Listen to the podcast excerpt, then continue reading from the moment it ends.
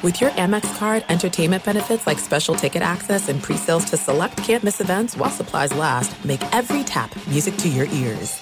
The best conversations I have with my colleagues are the ones that happen when no one is looking, when we're not 100% sure yet what to write.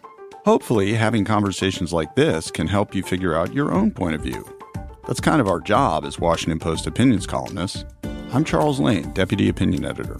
And I'm Amanda Ripley, a contributing columnist. We're going to bring you into these conversations on a new podcast called Impromptu. Follow Impromptu now, wherever you listen. Hey, it's Will Friedle. And Sabrina Bryan. And we're the hosts of the new podcast, Magical Rewind. You may know us from some of your favorite childhood TV movies like My Date with the President's Daughter and the Cheetah Girls movies. Together, we're sitting down to watch all the movies you grew up with and chat with some of your favorite stars and crew that made these iconic movies happen. So kick back, grab your popcorn, and join us. Listen to Magical Rewind on the iHeartRadio app, Apple Podcasts, or wherever you get your podcasts. Brought to you by State Farm. Like a good neighbor, State Farm is there. What's up? This your boy Lil Duval, and check out my podcast, Conversations with Unc, on the Black Effect Podcast Network. Each and every Tuesday, Conversations with Unc podcast feature casuals and in-depth talk about ebbs and flows of life and the pursuit of happiness. Unlike my work on stage, I tap into a more serious and sensitive side to give life advice and simply offer words of encouragement, yet remind folks to never forget to laugh. Every Tuesday, listen to Conversations with Unc, hosted by Lil Duval on the Black Effect Podcast Network, iHeartRadio app, or wherever you get your podcasts presented by AT&T. Connecting changes everything. You're listening to Fox Sports Radio. Radio. Oh, what's going on, everybody? Hope you're enjoying your Christmas post game festivities. I don't know what you would call it, but hope you had a very Merry Christmas. I'll tell you what, though, Santa did not bring us close games on Christmas Day. That did not happen. It was beatdown city in the NBA, in the NFL. You look at the NBA, you had the Clippers beat the Nuggets by 13 points. Heat beat the Pelicans by 13 points. Those were the close games. Then we get the Lakers. I feel like I'm using Brian uh, Fenley descriptions over here. He always has the colorful verbs and adverbs, uh, adjectives rather, right? Like body bag. Yeah, like the uh, Lakers body bagged the Dallas Mavericks by 23. Do you have any more cuts of Brian Fenley with those adjectives? Vomiting verbs? Yeah, okay. The uh, Celtics vomited all over the court, losing by 28 points against the Nets. Any more? How deep does this this uh, this page go with Brian Fenley cuts for you? And it Chris? drew the issue of Chuba Hubbard resting That- snugly between his legs. I think the previous one is a great description of the Warriors. Right? They lost by 39 points. Can you play that again where it was just kind of gibberish? And it drew the issue of Chuba Hubbard. I yeah, I think that's the Warriors description right there. Getting clobbered by 39 points against the Bucks. So it wasn't close. It was not close. We'll also get to the NFL game where the Saints put up 52 points on the Vikings as they have been eliminated. So a lot of angles here. I just want to hit you with one right now. I want to look at the NBA because KD and Kyrie, they're off to a great start with the Brooklyn Nets. They smoked the Celtics by 28 points, 123 to 95. Now, here's the thing to keep in mind. This isn't the true test for Kyrie Irving specifically. The true test with Kyrie Irving is when things aren't going well. When things are going well, Kyrie Irving is pretty much okay. I mean, you might have this, no, the media, they're pawns. I'm not doing interviews. There's some drama even when things are going well. But when things aren't going well, we've seen this movie before with Kyrie. Think about him with the Boston Celtics. I remember, gosh, this is when I was a hardcore gambler, right? Like I, uh, I still am, but I, I I've taken the better. I've pretty much taken 2020 off of gambling. More on that in a second. But I remember a couple of years ago, I had the Celtics on the road against the Orlando Magic. I put a decent amount of cash. Not anything that you're like, what man, you got problems, man. Call a 1 800 number right away. No.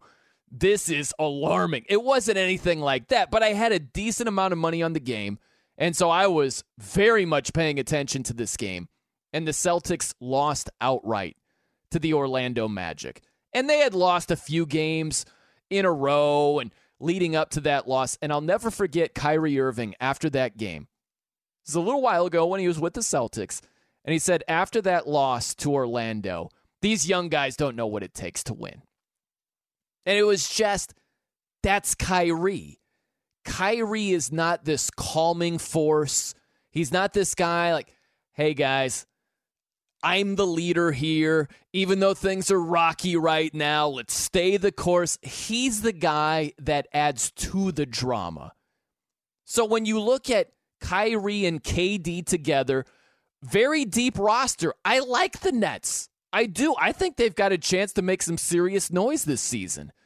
But I'm just telling you this we haven't learned what really matters about Kyrie and the Brooklyn Nets yet this season because Kyrie is a guy when things start to go badly, when his team has lost a couple of games in a row, if they get blown out one night, he is a guy that can tend to be emotional to a fault and say some stupid things and cause things to get further off track.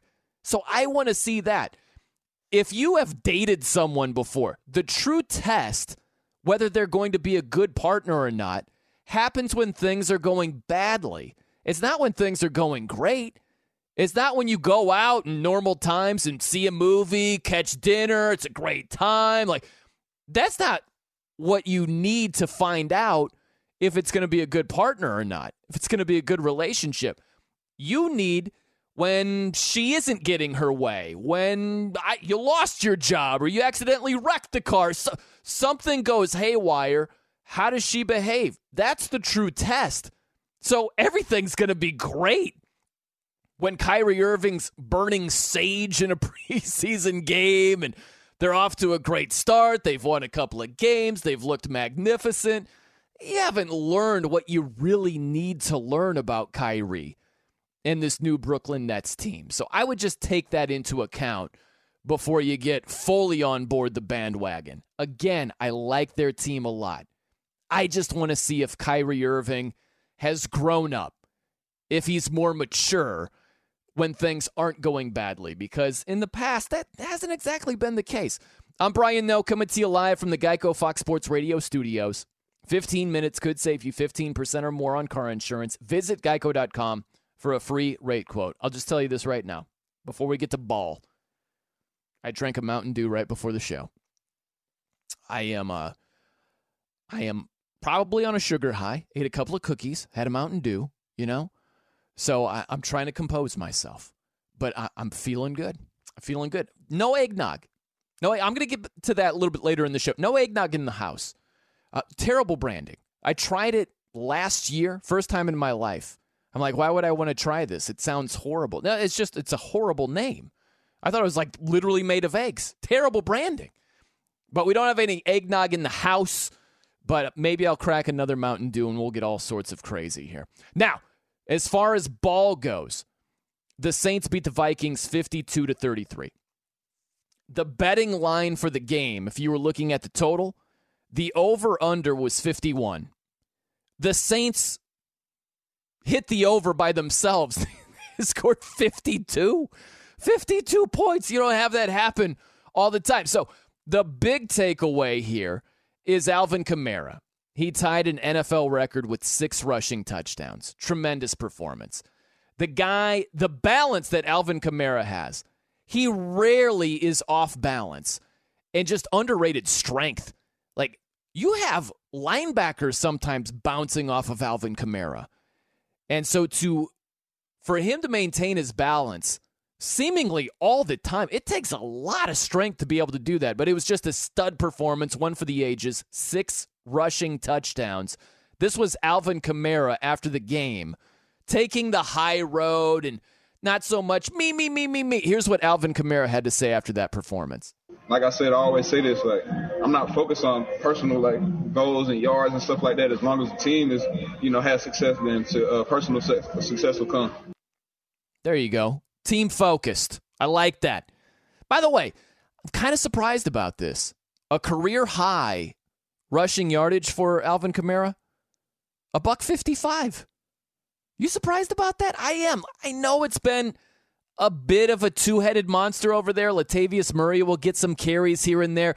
It's not a team that relies heavily on their running game. It's not like they're feeding Kamara 30 plus carries on the regular, but still 155 yards. I'm surprised he hasn't had one game that's was a higher rushing total than that. But that's the secondary story. The primary story is six rushing touchdowns for Alvin Kamara. A little bit later in this hour, I want to get to this. As we look forward to the playoffs, who is the most valuable player for the Saints? Because you look at Kamara and six rushing touchdowns, and he's an electric player, just this playmaker in the running game, the receiving game. Is he still their most valuable player heading into the playoffs? You still have Drew Brees, still have Cam Jordan. So we'll get to that a little bit later in this hour. Now, the other thing to take away from this game Mike Zimmer, Vikings head coach. I, I'm laughing before I even call for this sound. You just don't hear coaches lambaste their own team the way Mike Zimmer did after this game. Now, listen to the question and the response that Mike Zimmer gives about his defensive effort while giving up 52 points. Check this out. Would you classify what happened today and what's happened this season as a bad defense? Yeah, this is a bad defense. Worst one I've ever had. I mean, that is just, that is so outside the norm. And I would say refreshingly outside the norm because you get a lot of these coaches. It's the it starts with me song and dance. Sean McVay is known for this, right? He'll say this. It starts with me. You know, yeah, we lost to the Jets, but it starts with me and and you know the players do. They got to do a better job. This is a classic Sean McVay soundbite. Check this out. Starts with me. Got to do a better job. Uh, we've all got to do better. Yeah, starts with me. Mike Zimmer is like, these guys stink. Yes, it's a bad defense. It's the worst one I've ever had. Again, the it starts with me movement. It's been just growing, stronger, gaining momentum. I put together a mix and I put it to the tune from Shaggy. Remember the It Wasn't Me song? I would love to know when that thing came out. It's been, uh, been a long time since that one dropped, but we've got coaches, we've got players. Tom Brady is in this mix. This is how common it is if you're going to say anything negative, anything critical. You start pointing the finger at yourself. That has been the norm in the NFL. Here's the mix. It starts with me. Starts with me. Starts with me. Starts with me. And and Mike Zimmer was just like, no, man, the defense blows. They're freaking terrible. Worst I've ever had. that is refreshingly honest. And uh man, I'll tell you what. I know the the Vikings, it's not the sexy story, but this layer to me is very interesting because if you are a head coach, I always look at it this way. You should be good at what the head coach excels in, right? Mike Zimmer is a defensive coach. Very good defensive coach, by the way. The Vikings stink out loud defensively. I'll bring in Chris's Detroit Lions. Chris on the ones and twos with us this evening. Matt Patricia, his record was brutal, but when he is a defensive minded coach, and they are atrocious defensively, that's when you're like, oh man, this is not good whatsoever. And you could look at, yeah, there's some new guys in the secondary with the Vikings and this and that. Okay, fine. But if that is your area of expertise, and that is the side of the ball that you are struggling more in. That is a red flag. And you always see this with coaches too, where things start getting bad. Look at the Raiders. You know, Paul Guenther gets fired. You'll see that. Like one side of the ball is bad. Oh, we got to fire the, the coordinator, right? Like, save me over here. This was the equivalent of that. Mike Zimmer passing the buck, say, "Yeah, this defense blows over here." I, it's sort of like throwing the life preserver to yourself, you know? Like, let me stay afloat here and keep my gig. But definitely an embarrassing performance by the Vikings defense. Been a handful of those this this year. Okay, lots to do tonight. Lots going on. You can hit us up here, 877 99 on Fox. Always love working in the phone calls. Love being interactive here. I'm not trying to sit at the pulpit and preach to you all night, you know? I will. I will. I will, but I, I, like being interactive. So if you are free on a uh, Christmas, I don't know, after party, if you will, hit us up. Also, at the No Show is where you can find me on Twitter. Lots to do. Coming up next from the Geico Studios. Like I mentioned before, we'll get to this. We'll hit on it. Who's the Saints' most valuable valuable player heading into the postseason? Would you go with Kamara or would you go somewhere else? And then also, you talk about the reddest of the red flags for the NFL, and yet they're doing nothing about it. I'll tell you what that story is about coming up next as well. I'm Brian Noe. Keep it locked right here on Fox Sports Radio. The best conversations I have with my colleagues are the ones that happen when no one is looking, when we're not 100% sure yet what to write. Hopefully, having conversations like this can help you figure out your own point of view. That's kind of our job as Washington Post opinions columnists. I'm Charles Lane, Deputy Opinion Editor. And I'm Amanda Ripley, a contributing columnist. We're going to bring you into these conversations on a new podcast called Impromptu. Follow Impromptu now, wherever you listen. There are some things that are too good to keep a secret, like how your Amex Platinum card helps you have the perfect trip. I'd like to check into the Centurion Lounge. Or how it seems like you always get those hard to snag tables. Ooh, yum. And how you get the most out of select can't miss events. With access to the Centurion Lounge, Resy Priority Notify, and Amex card member benefits at select events, you'll have to share. That's the powerful backing of American Express. Terms apply. Learn more at americanexpress.com slash with Amex. You ever get the feeling the city walls closing in, the concrete jungle suffocating your soul? You crave wide open spaces, the chance to connect with nature, maybe chase some elk, fish a private stream. Well, listen up. There's a whole world out there, and finding your own piece of it just got easier. Head over to land.com. They've got ranches, forest, mountains, you name it. Search by acreage, location, the kind of hunting or fishing you dream of. Land.com. It's where the adventure begins.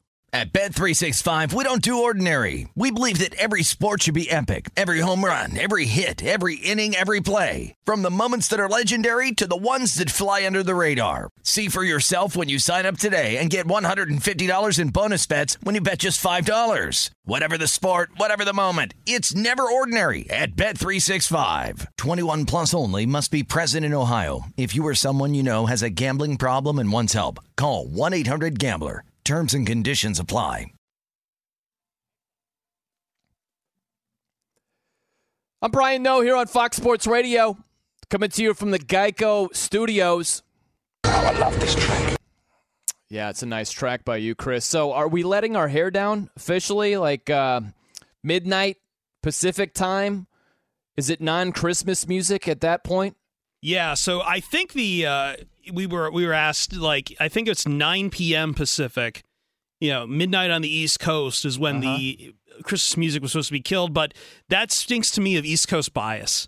So Okay. I wasn't on the board, and I want to make sure we go out with the proper Christmas song, and then right from there back to the usual music of the season.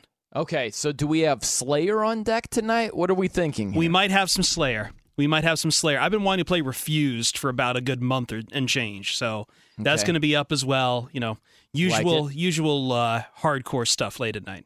Okay. All right. I like it. Are we going to get a little bit of rap going on tonight? You know, a little eclectic flavor? What do you think? Well, I just gave you a little bit of Run the Jewels. That was still a Christmas song. There you go. Uh, we'll see what else we can get. I'll, I'll maybe I'll find you some Shaggy. You know, since you were just talking about it. Okay. Now, here's my question before I get into uh, the reddest of red NFL flags here.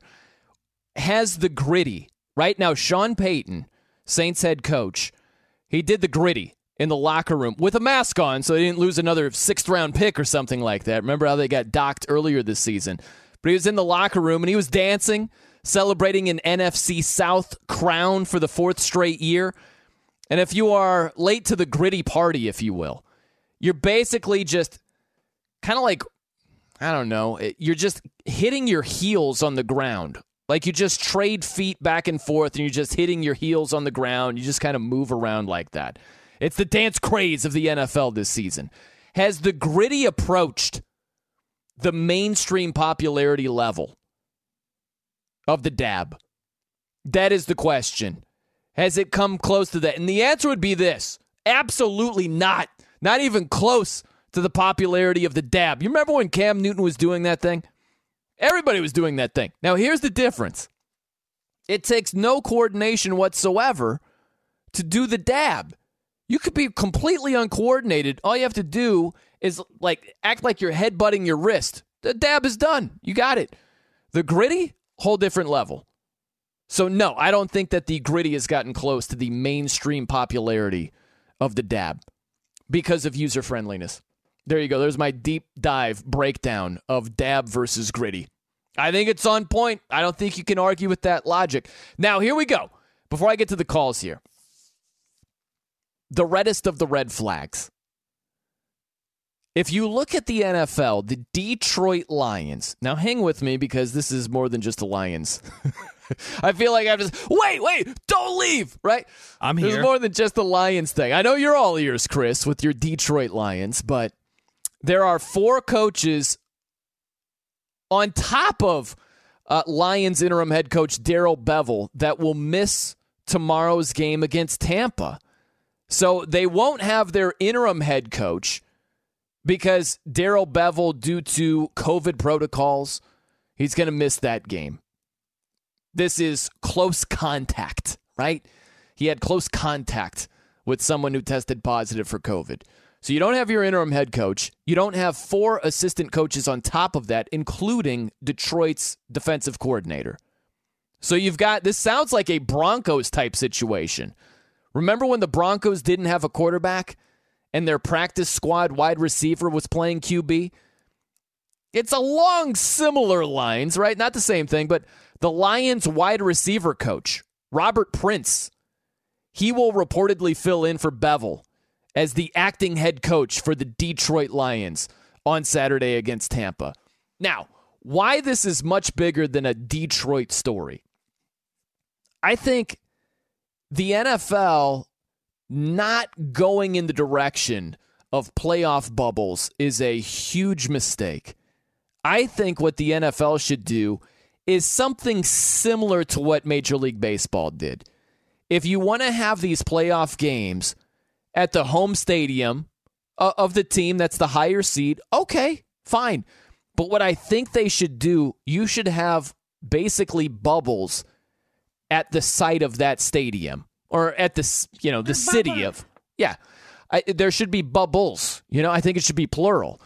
So if you think about the the bubbles, you know, if we could throw an S at the end of that, I think it would be uh, right on point here. There's not going to be one centralized bubble in the NFL. You're not going to have in the NFL what we had in the NBA. You're not going to Walt Disney World and having every playoff team there. That's ridiculous. Far too many people for that. What I think they should do is, let's say, the first weekend of NFL games. I'll just look at the seeds right now. Right now, Buffalo would host Miami. Subject to change, but that's the 2 7 matchup, right? I think what should happen, Buffalo should be at their location throughout the week. We're not going home. Like the strength coach, the wide receivers coach, whoever who's got a family that might have their son or daughter go to school and they contract COVID and like you could just be sitting down eating dinner with your family and contract COVID, and before you know it, maybe you have a starting quarterback who's out, you have a prominent player who's out. Like it, it's a whole thing. So I think that the NFL they should have bubbles at the site of the city that that team is hosting that playoff game. I really think that should happen because otherwise you're just you're just hoping things work out. That's not an action plan. The NFL is basically crossing its fingers and saying, eh, hopefully it works out. And if it doesn't, well, that's on the team that doesn't follow the protocols. I don't think it's that simple. And without having an action plan or taking steps toward playoff bubbles, you are running the risk of something I call asterisk city. Like, what happens? These are legitimate what ifs. What if Patrick Mahomes is out for a game because of contact tracing? What if the Chiefs lose that game? You're telling me that's not an asterisk? You're telling me, like, let's say the Bills beat the Chiefs in the AFC Championship game with Mahomes out, or Andy Reid isn't coaching and it's their wide receivers coach who takes over, whatever the scenario is. Why on earth would you? You don't want that, so why wouldn't you take steps toward trying to prevent that? And the NFL hasn't done that. They're like, you know, we're not going to worry about playoff bubbles. Take a team like the 49ers. This is a good example. The 49ers are playing the Cardinals this weekend. The 49ers have basically been kicked out of their city, right? Santa Clara, they're like, get out of here. Like, we don't want you around. And so the 49ers are like, oh, uh, okay, I guess we'll go to Arizona and play our home games there. That's what I think it should be like in the playoffs, where you set up your team headquarters. If you practice, you go to practice, you go back to the team headquarters. Like, desperate times call for desperate measures. I think that you should just be in your NFL bubble, like a legitimate bubble, instead of going home every day like that. I know it's a sacrifice. I get it. But I think that should be the setup for the NFL playoffs. And it's not. And I'm telling you, they're playing with fire. They're just hoping to get lucky by avoiding the whole COVID situation. All right, I'm going to get out to the phones here momentarily, but Brian Fenley is on board. Our guy, Big B to spin us around. What's going on, Brian hey, Fenley? What is going on, Brian? By the way, Chris played some Run the Jewels. I am actually related to El-P via marriage, and that guy never returns my texts. And this is a true story. Now you're gonna have to break this down. You're related, and now how are you related okay, by marriage? So it's a little bit extended, and it's through marriage. So my dad's first cousin, that cousin's husband, right? That cousin's Dad, hold husband on, I'm doing the math here. Your dad's first cousin, okay, married a man. Uh huh.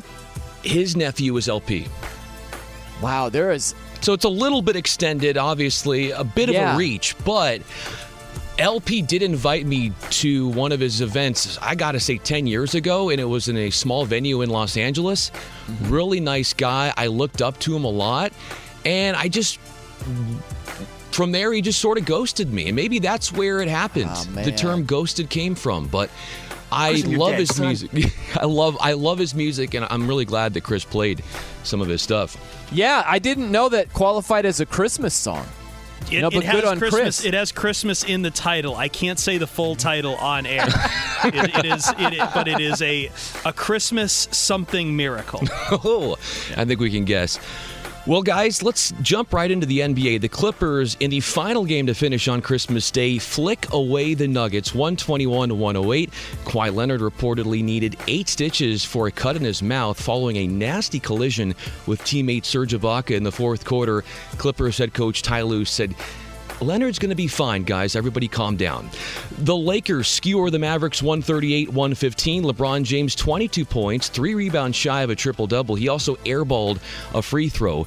The Nets petrify the Celtics 123 95. Kevin Durant scored 16 third quarter points to help propel Brooklyn to the lead for good.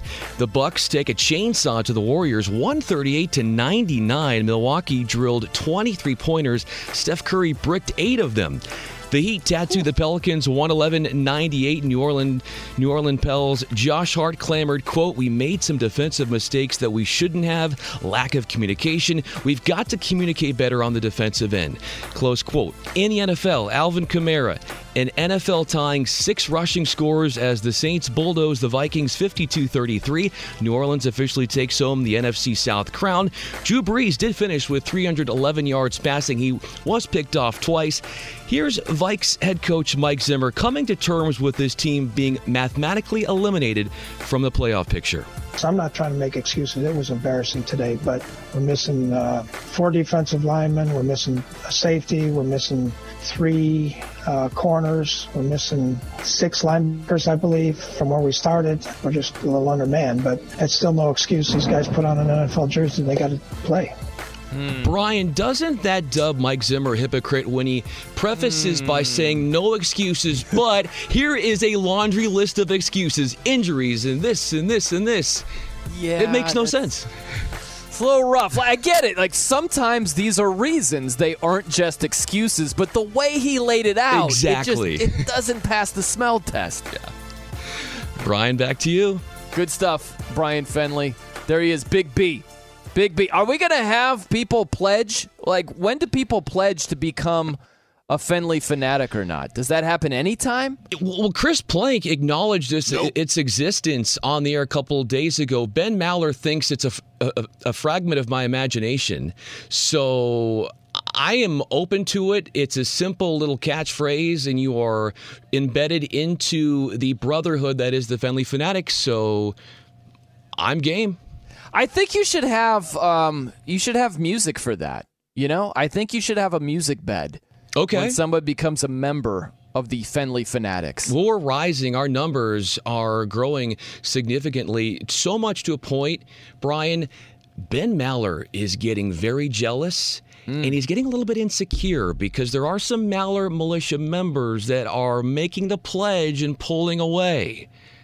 Not saying that I mean, the Maller Militia is still humongous, uh-huh. but it's getting him a little bit nervous when I he wears you. those socks with sandals. Ben Maller's a trademark look on him.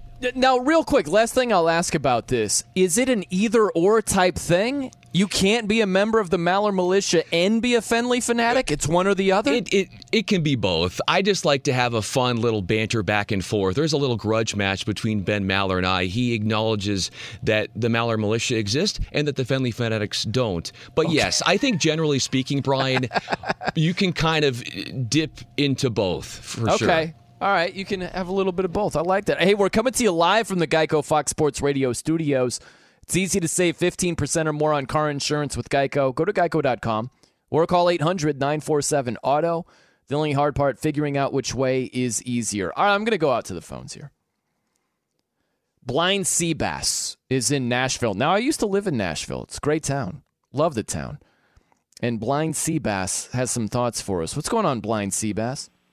So no. So if you used to live here, then uh, you heard about the the bombing this morning, didn't you? I did. I saw that on Twitter. Yeah. Yeah, it sucks. Uh, man, I hate it for our city. But uh, no, you were asking, you know, who the MVP of the Saints was, and I'm gonna go out on a limb. I'm gonna say it's Taysom Hill. Uh, that's I mean, definitely or, a limb, man. that's a- because you know Alvin Kamara. You know he he he started out at Alabama, and then he transferred out, and then transferred into that school out east that I can't stand. And you know, my school being Vanderbilt, you know, we smacked him around a lot but you know their head coach was an idiot. But you know Taysom Hill is, I think, is the MVP because Drew Brees' arms is, arm is dead. Now, speaking of that, something that's made me really upset about the national media is why nobody is talking about my running back for the Tennessee Titans. And uh, Never heard of him. I am sorry about last week that our quarterback made your team look not like an NFL team. But come on, I mean, he's only 320 yards away from 2K. Only the seventh player ever to do this. Why is he not getting more love? Well, I mean, he's getting love, but he's not getting MVP love, which is what I think you're getting at because of Rodgers and Mahomes, right? That's the reason why. Those two guys have just been on another level. I, I man, I get it. Derrick Henry is a flat out beast. He's a great running back. But when you're, you know, uh, when your running mates or your uh, competition is Mahomes and Rodgers, like, yeah, it's, it's going to dip into your into your pub right there. It's a little bit like what Brian Fenley was talking about with the Fenley Fanatics and the Maller Militia, you know? If you're going up against as Fe- as Brian Fenley tries to gain momentum, like the Maller militia is just stronger right now. So it's an uphill battle. Not saying he can't get there. It's just an uphill battle. There are more numbers that Brian Fenley is trying to compete against. It's similar with Patrick Mahomes and Aaron Rodgers. Those are the rock stars. Aaron Rodgers has thrown 40 touchdown passes already. Like Mahomes has been insane this year. And look, quarterback's the most important position. I like Seabass is probably just cursing me out right now. He seemed like a very nice man. I don't think he's cursing me, but he's just like, here we go again. Here we go again with the national media, and Derrick Henry can't get any love. I'm just saying this. We always talk about quarterback being the most important position in football. It's clearly not the only one, but it's the most important. So if you have a quarterback that's putting up elite production, it's just going to be more valuable. That's the way it goes. Yeah, the, the bombing thing, man. I read about that coincidentally this morning. I'm not, I'm proud of myself because I'm not exactly Mr. Current Events. and I, I didn't know exactly what he's talking about. It was like a, uh, the authorities thought that uh, a bomb was put into a car on purpose, and there were pictures, and I, I don't know what part of town it was in, but it leveled part of the street. Hey, man, I hope everybody's okay. But yeah, that was wild. Absolutely wild. All right, coming up next, because uh, Blind Seabass hit on this. And I, I listen, I'll, I'll, get to it also with Taysom Hill. Listen, good change of pace guy. He's valuable to a point, but he's not. He's not their most valuable player. Who is?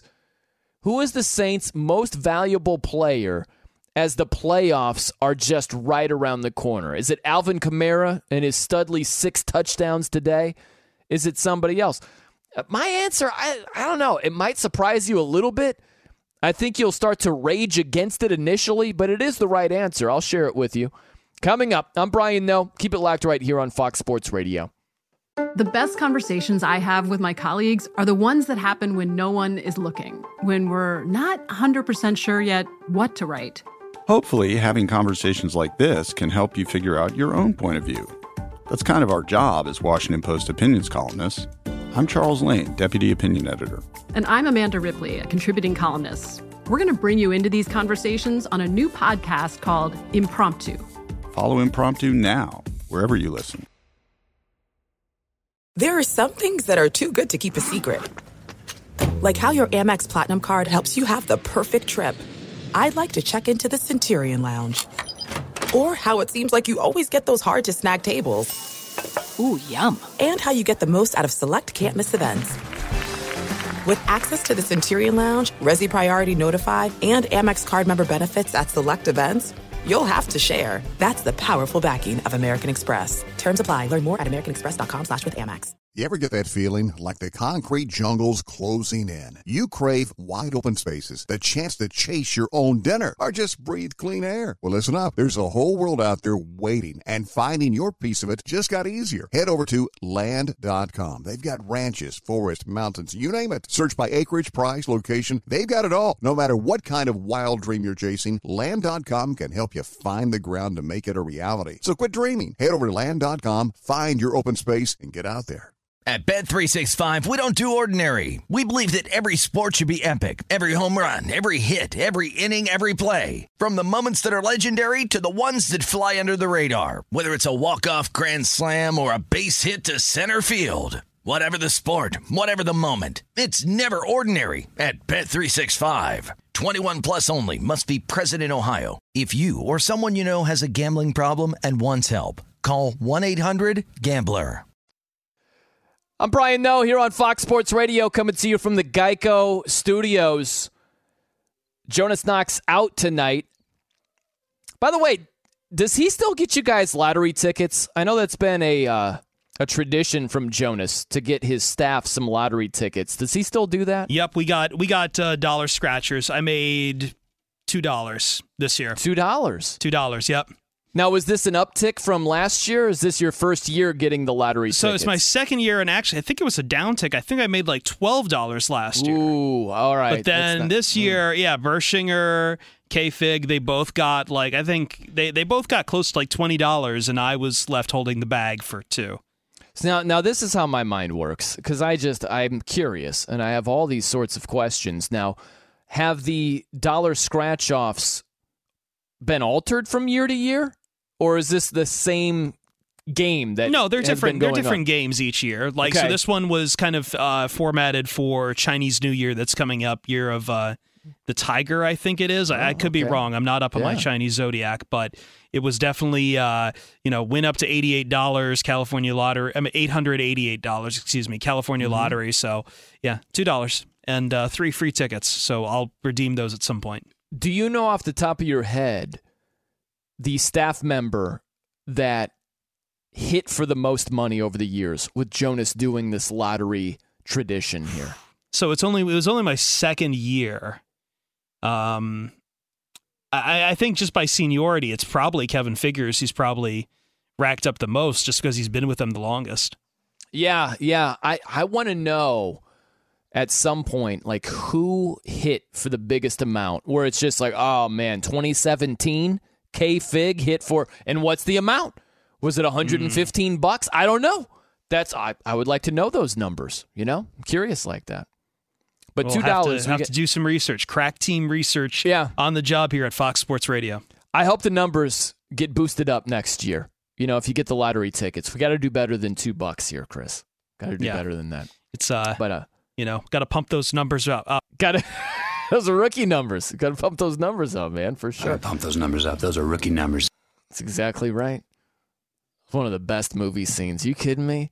Wolf of Wall Street with uh, McConaughey and uh, DiCaprio. Yeah, yeah, Leo. Can't can't was- really give the context to what kind of numbers McConaughey is talking. Yeah, well, that's true. Yeah, it's kind of hard to provide that. Eh, Even Safe Harbor, I think it's hard to provide that, right? But Yeah, no, that would be a dump. Yeah, I That can't, was- I, you can't talk about that. Yeah, Leo was still a square at that point in the movie. Uh, so that was great. Just that dynamic of McConaughey, who's just like, you know, he's fully off the rails at that point, and and Leo's just like, wait, wait, what? What? Like you do that during work? That type of. It was great. Great Gotta pump those numbers up. Those are rookie numbers. Absolutely. By the way, Mud, underrated movie. I don't know if people agree with me on that one. It's a slow burn, very slow burn. Good movie. Good movie. Okay, let me get on track here. You gotta with feed these the geese Saints. to keep the blood flowing. That's right. With these Saints over here, I find this interesting because Alvin Kamara went nuts on Christmas Day. Six rushing touchdowns, ties an NFL record. He's the fourth player to go for six touchdowns in a game. So it was insane. It's a great performance. And so it leads to this question as the playoffs are right around the corner, who is the Saints' most valuable player? Who is the main asset they have going into the playoffs? And it's going to be really easy to rank their actual MVP a lot lower than he should be. Okay, let's look at their best players. Well, you have Kamara, you have Cameron Jordan, he's an outstanding defensive end. Drew Brees is still in the mix, right? So if you start looking at their main guys, who do you have as the most valuable player? Some people might roll their eyes. Some people might say, "What is this? Where's Jonas? Where is Jonas?" but the most valuable player of the Saints as we head into the playoffs, it's still Drew Brees. It's still Drew Brees. And I watched the game. I know that probably the first reaction would be like, this guy, what is this? Box score analysis? What is this guy talking about? He threw a couple of picks. The accuracy isn't pinpoint just yet. But good Lord, the dude just broke 11 ribs and punctured a lung. Give it a little bit of time. And you look at Brees, his numbers this year, they've been good. They've been very good. I love this stat. Now, this is a couple of weeks old. But Drew Brees, having missed five games last year, if you looked at the 16 game span, okay, from last year to this year, all right, so you subtract those five games he missed last year. When you get to 16 games, right, this is a couple of weeks ago, Drew Brees had 40 touchdown passes and four interceptions. Think about that for a season. Like that's over the span of a season.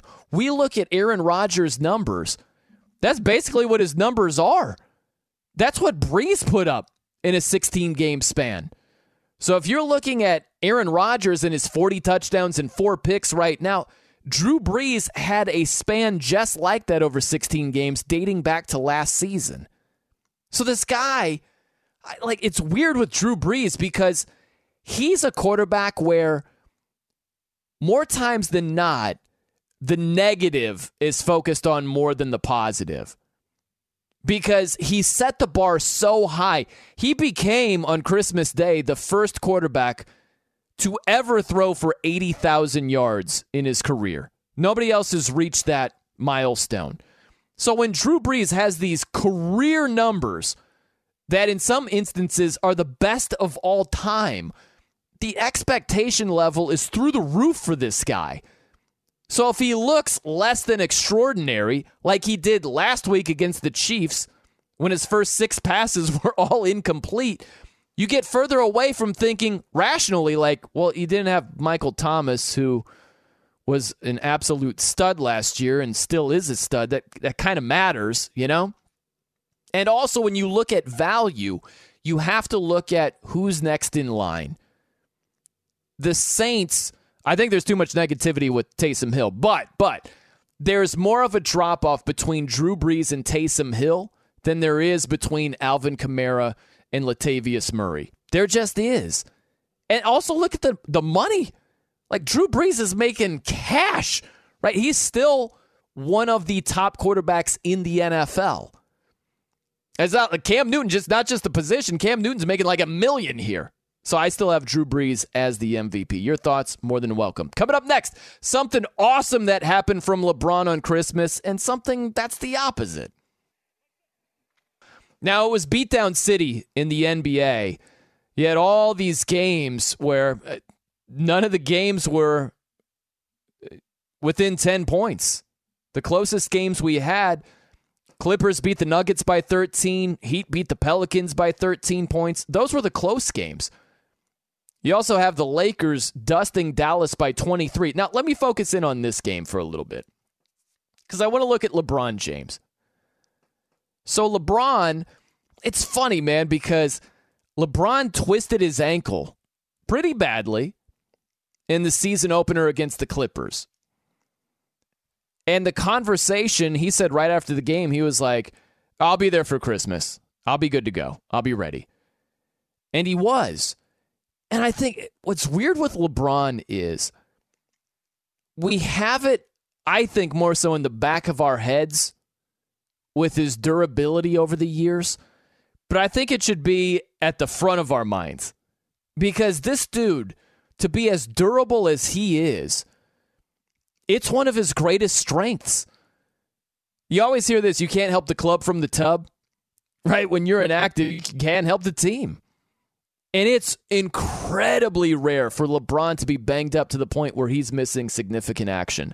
I'll never forget. I could tell you stories upon stories about LeBron and his durability and playing through pain and all that stuff. But the one story that comes to mind is the Cavs, he was still in Cleveland. The Cavs were playing the Bulls in the playoffs. I don't remember which year it was, but it's like, I don't know, 2014 ish somewhere around there. I don't know, something like that, right? And this dude, he he stepped on somebody's foot and he rolled his ankle, and I'm not kidding you. His ankle touched the floor. That's how badly he rolled it. Now, I grew up a Chicago Bulls fan. So I'm watching this game very closely and I'm like, "Oh, he's done. He's done. There's no way." LeBron basically tied his shoe tighter and finished the game. And I believe it was the game where he hit the game winner in the corner. It was insane what he did. And I've just I've seen that time and time and time again over the years. And we just saw it this year. He rolls his ankle in the opener against the Clippers. Then he plays on Christmas Day against Dallas and is three rebounds shy of a triple double. He goes for 22 points, 10 assists, and seven rebounds. It's insane what this guy can do just from a durability standpoint. Now, keep this in mind also. This is year number 18 for LeBron. And after the Lakers beat Dallas, he was talking about the number of minutes that he might get this season. Now, again, think about this before you hear the sound. Think about the lack of time between this season and last season. We had 71 days in between the Lakers winning a championship and starting the next season. Normally it's double that. So this is half the offseason, and then we get LeBron saying this in terms of minutes. Check this out. It's a conspiracy in this league about my minutes needing to be looked at, and everyone just follows the train. No, I'm just, um, I'm just messing around. Listen, whatever coach and the coach staff or you know the players, I'm ready to do whatever. If, if coach wants to, um, you know, limit my minutes early in the season, um, he can do that. If he wants to play me some games where it's a high minutes, be trying to win the ball game, he can do that too. Yeah. Okay, so he's open to anything. Now he might push a little bit behind the scenes and hey, give me a little bit of rest here. Like we're playing the uh, playing the Knicks tonight. You know, eh, you know, 22 minutes sounds pretty good. Like might be like that. But this dude, he's built to to do whatever minutes wise, and it's it's a testament to his preparation and like the durability is next level. It just is. And it's funny to me too because we hear about all this like load management. That's the craze now. Look, I'm not going to give you a whole entire spiel on this, but the Cliff Notes version is there's absolutely something to load management. It is beneficial. I think the benefits are greatly exaggerated. There are a lot of people that make it sound like if you don't load manage, you're taking five years off your career easily. it's insane. I think it's just blown out of proportion. But you look at LeBron, all of the minutes, all of the seasons, all of the wear and tear. And this dude in his 18th year is still a machine. It's insane. Now, that's the good side. The bad side was he airballed the free throw. that was on the other side of LeBron's performance. Airballed the free throw, but, you know, big deal at the end of the day when you win by 23 points and you dust Dallas on Christmas Day while playing on an ankle that is not exactly 100%. That's what he does, man. That's just how he gets down. I'm Brian Noe coming to you live from the Geico Fox Sports Radio studios. 15 minutes could save you 15% or more on car insurance. Visit geico.com for a free rate quote. Now, let's stick in LA, right? We had Kawhi Leonard suffer a scary injury. He got elbowed accidentally by his teammate, Serge Ibaka, and he went down in a heap. That to me was the scariest thing. Like, you saw he was bleeding pretty badly from his mouth, got elbowed right in the chops. And so he's laying on the court, and you're like, oh my gosh, is this guy okay? It turned out he needed eight stitches in his mouth. He's fine. This was actually how it sounded on ESPN. Uh, they had the call of this accidental elbow. Check this out. Kawhi Leonard is down, and as you can see, bleeding quite a bit and being tended to by the Clippers training staff. Yeah, man, it didn't look good. And like I said, the way he fell, it was almost like he was knocked out cold. I don't think that was the case, but he fell like he just crumbled to the floor. And uh, he didn't land straight on his knees. He kind of landed on the side, but it was just a scary way that he fell to the floor. He missed the the end of the game. Clippers still pulled it out by 13 points against Denver but he avoided any serious injury. It was a scary moment. It was uh, it was not a good scene over there, but he's going to be just fine. He's fine. And uh, the Clippers, like, here's the thing with the Clippers. I think that it's almost like a college football type thing. Hear me out on this. I think that a lot of the evaluations of these N- NBA teams, it's tied too much to the previous season. Like the Clippers, we get it. It was an embarrassing end to the season last year. Losing a 3 1 lead against Denver, losing three straight games, going home, not even making it to the conference finals. It was embarrassing. But it's like the Clippers are looked at like, eh, I don't know about them, man. I don't know if you can completely buy into the Clippers. And the Lakers, it's just like, oh, man, they're in a league of their own. They're just the separation between the Lakers and everybody else. It is obvious. Like I don't think that's the case at all. It's like how many times do we see this in the history of the NBA? This isn't going to be just like, oh man, make a promo out of this immediately. You talk about groundbreaking radio. When Brian Noe was filling in for Jonas Knox, holy cow, did he hit a grand slam with this thought? Here's the thing, though this is the truth. Sometimes teams just flat out play better from one year compared to the other year. It's, it's how it goes.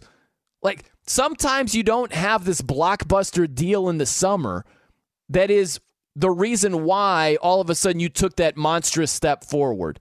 Sometimes you just play better. Good example Lou Williams was terrible in the bubble. He was not good in the playoffs.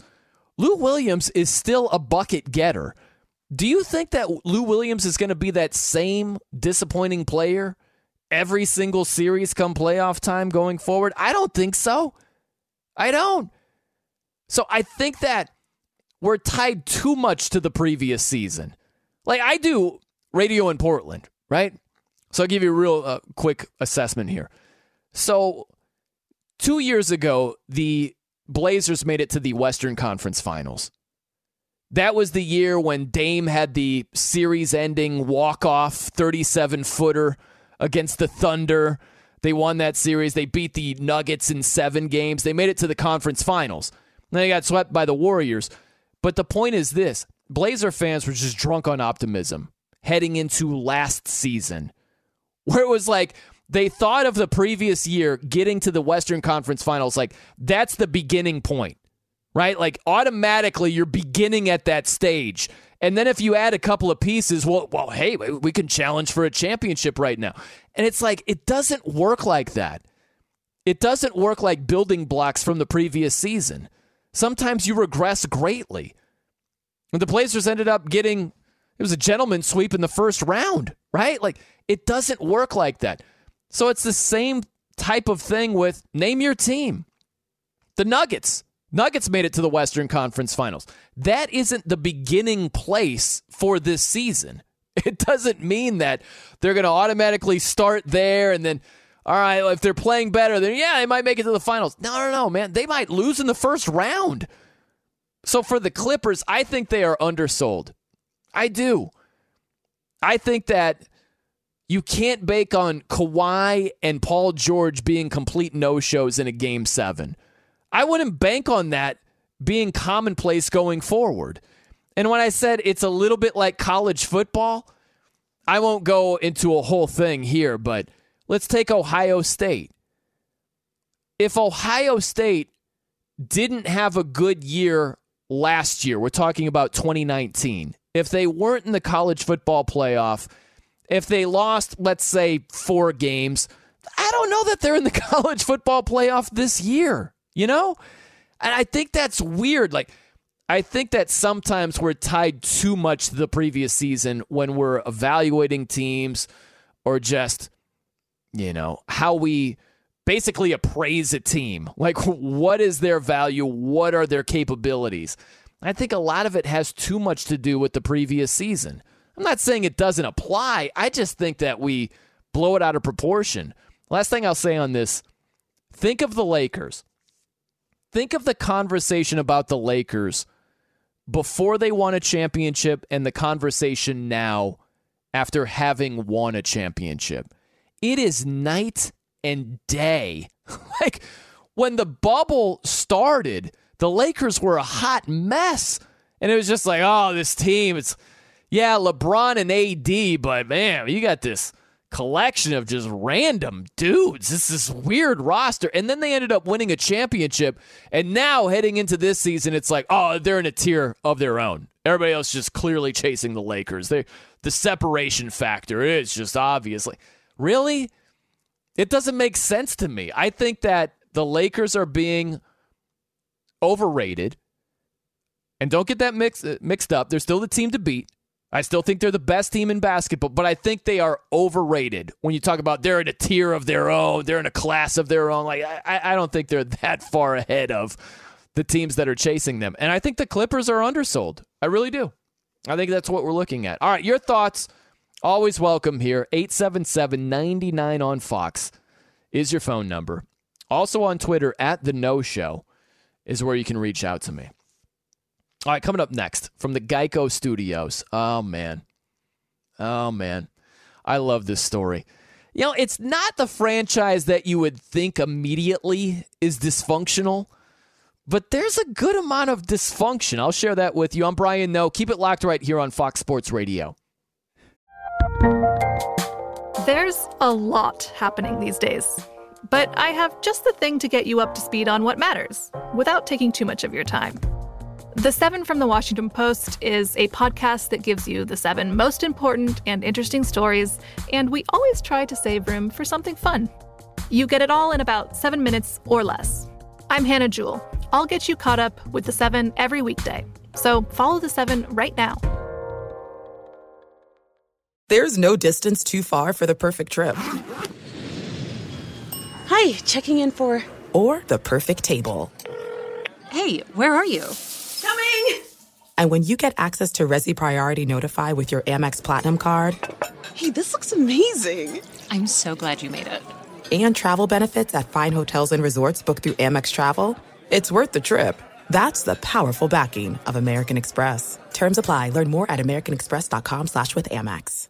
You ever get the feeling the city walls closing in, the concrete jungle suffocating your soul? You crave wide open spaces, the chance to connect with nature, maybe chase some elk, fish a private stream. Well, listen up. There's a whole world out there, and finding your own piece of it just got easier. Head over to land.com. They've got ranches, forest, mountains, you name it. Search by acreage, location, the kind of hunting or fishing you dream of. Land.com. It's where the adventure begins.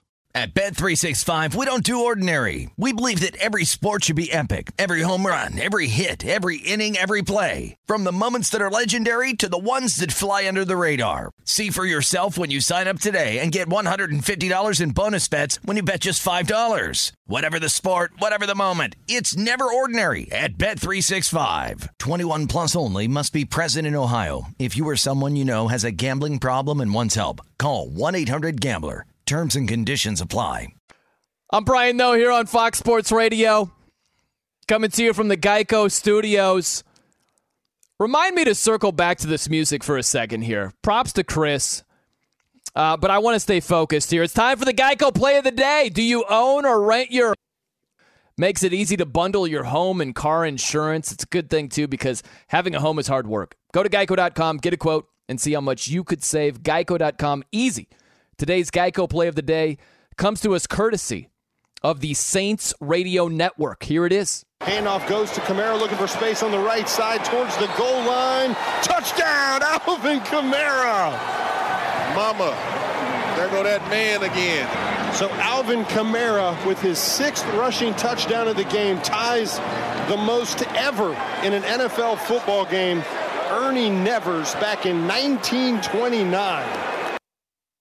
Wow. Yeah, the call is interesting there for the Geico play of the day. The sixth touchdown in a game. It doesn't happen very often, right? and the call was like, there it is. Alvin Kamara, sixth touchdown. Well, I think it speaks it speaks to how much of a stud he is. Where it's just like, ah, there he goes again. What do you know? Another touchdown. Crazy. You know, uh, I think when you're nonchalant, it's like, yeah, we've seen this before. Maybe not to that degree, but we've seen his studliness on on display before. Great performance by Alvin Kamara. There's no doubt. Now, I said I wanted to uh, circle back to the music. Chris, who is uh, the technical producer this evening, like you, you love you some uh, some heavier music, right? I, I just, do. I had this vision of you just driving in your car in Southern California, and I'm like, what would that consist of? I know it includes heavier music, but what is your mood? What is, are you just kind of like pumping your fist while you're in your car? Are you yelling along with the lyrics? I'm curious what this picture looks like, you know? Uh, sometimes that is absolutely what it is. Sometimes I like driving home with a podcast just to try to, you know, I want to I want to kind of fill my brain when I'm going in. But when I do put on music, yeah, I want to go hard. I want to listen to some Refused, or I want to listen to some Run the Jewels, or uh, a lot of a lot of heavy metal. I I mean, I got started in this whole business because my my college I ran a heavy metal radio show. I grew up as a punk rock kid. I just yeah, man. I, I what was the music- heavy metal show called? It was called The Edge. I didn't pick the, name. It was actually it had actually been running for about 10 years Uh-huh. through different DJs at that college. So it was me and my friend and we got to we no one picked it up after us. Everyone wanted to do indie rock. So we were the last D- DJ hosts of The Edge. Uh, You know, I kind of like it, but I can't help but the U uh, help but think of the U two guitarist. You know? Yeah, it's it's a generic or I think of, you know, the WWE wrestler. It's a generic name. Yeah, right. Oh man, that's right. wow, it's been a while since I. Uh, yeah, I remember seeing the Edge as a wrestler for sure. Yeah, um, I had a show in college for a year, metal show. I've had a couple of metal shows, but the show that I did was in the pit. Huh? How about that for a metal show? Yeah, and it, I it was a I- I- funny. it was a funny little show because he was really into like European death metal, which sounded really different. And I wanted that, you know, southern heavy metal sludge. Guys from Atlanta like Mastodon or Baroness, and so it, it clashed, and it was really cool. It was a, it was a unique blend over there. Well, yeah, that's good. And you, like you obviously you like the thrash. Yeah, you like your Metallica and Anthrax and Slayer and Yeah, I mean, listen, Anthrax has some good songs, but uh, know, I'm more of like the Lamb of God, uh, Slayer, that type of stuff. Old school Sepultura, very good. We could have metal conversations for days. I swear, one of these shows, I need to bust out the axe. Like I'm home, I've got like the first guitar I ever used, so I restrung it and I saw a practice amp sitting around and I saw a pedal. I don't know if there's a chord. I swear, I'm just gonna, I'm just gonna jam on the show one of these times. please you don't. know? You might blow out the Comrex if you do that. No, no, it'd be fine. It'd be totally fine. Just like, kind of crank it up in the background. Maybe do a little name that heavy metal riff. It could be great. It, maybe that could replace just for the time being, like not for good. But if I'm ever ever filling in for Jonas, I'm not trying to steal his bit with you know pro wrestler or porn star. You know, we'll just do name that heavy metal. I was riff. gonna say, like when Andy Furman introduces you on Furman and Noe, you just have to start playing the first notes to "Smoke on the Water" or something. I don't think Andy would fare well in that game. Like uh, name this Metallica riff. I, I don't know that Andy would be uh no, his music. He he stopped listening to music in 1959. Yeah, yeah, I know. Uh, by the way, here, let me get to the phones. Mike is over in L.A. and he's got a thought on some hoops. Let's get to that. Mike, you're on Fox Sports Radio. What's going on, man? Yeah, what's up, man? Uh, I was wanting to hit on your your Clipper point as a Laker fan. Reason why I wouldn't take them seriously is because they're all hype and they they don't deliver. Uh, they still haven't gotten out of the second round, and you've added two elite players. And to me, Paul George isn't a star, and that's why I was funny listening all throughout the whole last year. All these critics and analysts we follow and closely talk about how uh, they're going to overtake the Lakers. It, they're the best team on them. No, they're not. Paul George to me is a is a pretty good player, but he's not elite. And as good as Kawhi is, they're not going still not going to beat the Lakers. I don't even think they pr- present the toughest challenge. I think to me Denver is still a tougher challenge. I know the series went five games, but if you watch the series last year, they were a lot closer, and they needed an Anthony Davis buzzer beater. Denver really challenged them. I think Utah always gives them fits, and I put the the Clippers fourth. So there's still not going to be a difference. If the Lakers lose, I'm not saying they're going to go back to back. I think they're going to lose to one of the teams that come out of the East. I I don't think anybody's going to knock them out in the West. But finally, eh, I just don't think the nonsense the Clippers got going on. Uh, LeBron's the biggest megastar in all of sports, and he doesn't even pull the nonsense they had with the Kawhi, the load management, when practice go on the flights. Kawhi maybe can get away with it, but Paul George, a lot of those guys on that Clipper team don't respect him. So you a lot of that, though, Montrez Mike. a couple like, other guys. Let me say this real quick. I'll let you respond, though. Um, Go ahead. I I think a lot of that is overblown as far as preferential treatment and the reaction from the players and all that stuff. I think that's grossly overblown. Like a lot of this stuff is like the Clippers had a 3 1 lead. If it was that bad, how did they get a 3 1 lead to begin with? You know? Like there's preferential treatment with a lot of players in the NBA. And yeah, you might occasionally have a teammate look sideways at or but it's made into this, oh, this is why they crumbled and that's why they fell apart at the seams. I just don't buy it. I think it's a lot of it's completely overblown. What Doc Rivers say, who's who's too classy to call him out. But I don't think a lot of guys on that roster respect Paul George and the way he carries himself because he carries himself like he's a superstar and he's not. And let's be, quite frankly, let's be honest. I don't think they ever wanted Paul George, but to to to sign. Uh, remember, to get the only way they can get Kawhi is he said to, to make a trade and to get Paul George. And at this point, I wouldn't have given the deal, but you give up what seven picks and you're screwed your future wise. And last point is remember, Kawhi can opt out of this year, so. And the way he operates, nobody knows. He's so unpredictable. It's not like he's going to come back to the Clippers that, that next year uh, re-sign. He can go somewhere else, and you're going to be stuck with Paul George and nothing. So if you're the Clippers, you're screwed long term. Thanks for the time, man. Yeah, man. Thanks for checking in. I see it differently in terms of Paul George being a star. I agree. He's not a superstar, but he's a star. He's an all star player, right? You're not giving a guy what did he sign for? Over 220 million, whatever the number was. Like you're not giving a guy that much money if he isn't a star player. And I get it. I understand. Trust me, I do. Where it's a package deal. Like you had to get Paul George to get Kawhi Leonard. So he was part of that, but like he still is a star player. Now, don't get me wrong, he's come up way short in the playoffs. And I get why some people would point to that and be like, see, that's why he's not a star player. I look at it differently, where Paul George, he has come up short far too many times, but he's been an asset many other times as well. And it's been glossed over because of what most recently happened. And he was brutal. He was four for 16 in a game seven when it mattered most. And that's what stuck with people in their minds of what he didn't do really in the bubble come playoff time. But you're not giving a guy that much money if he isn't a star.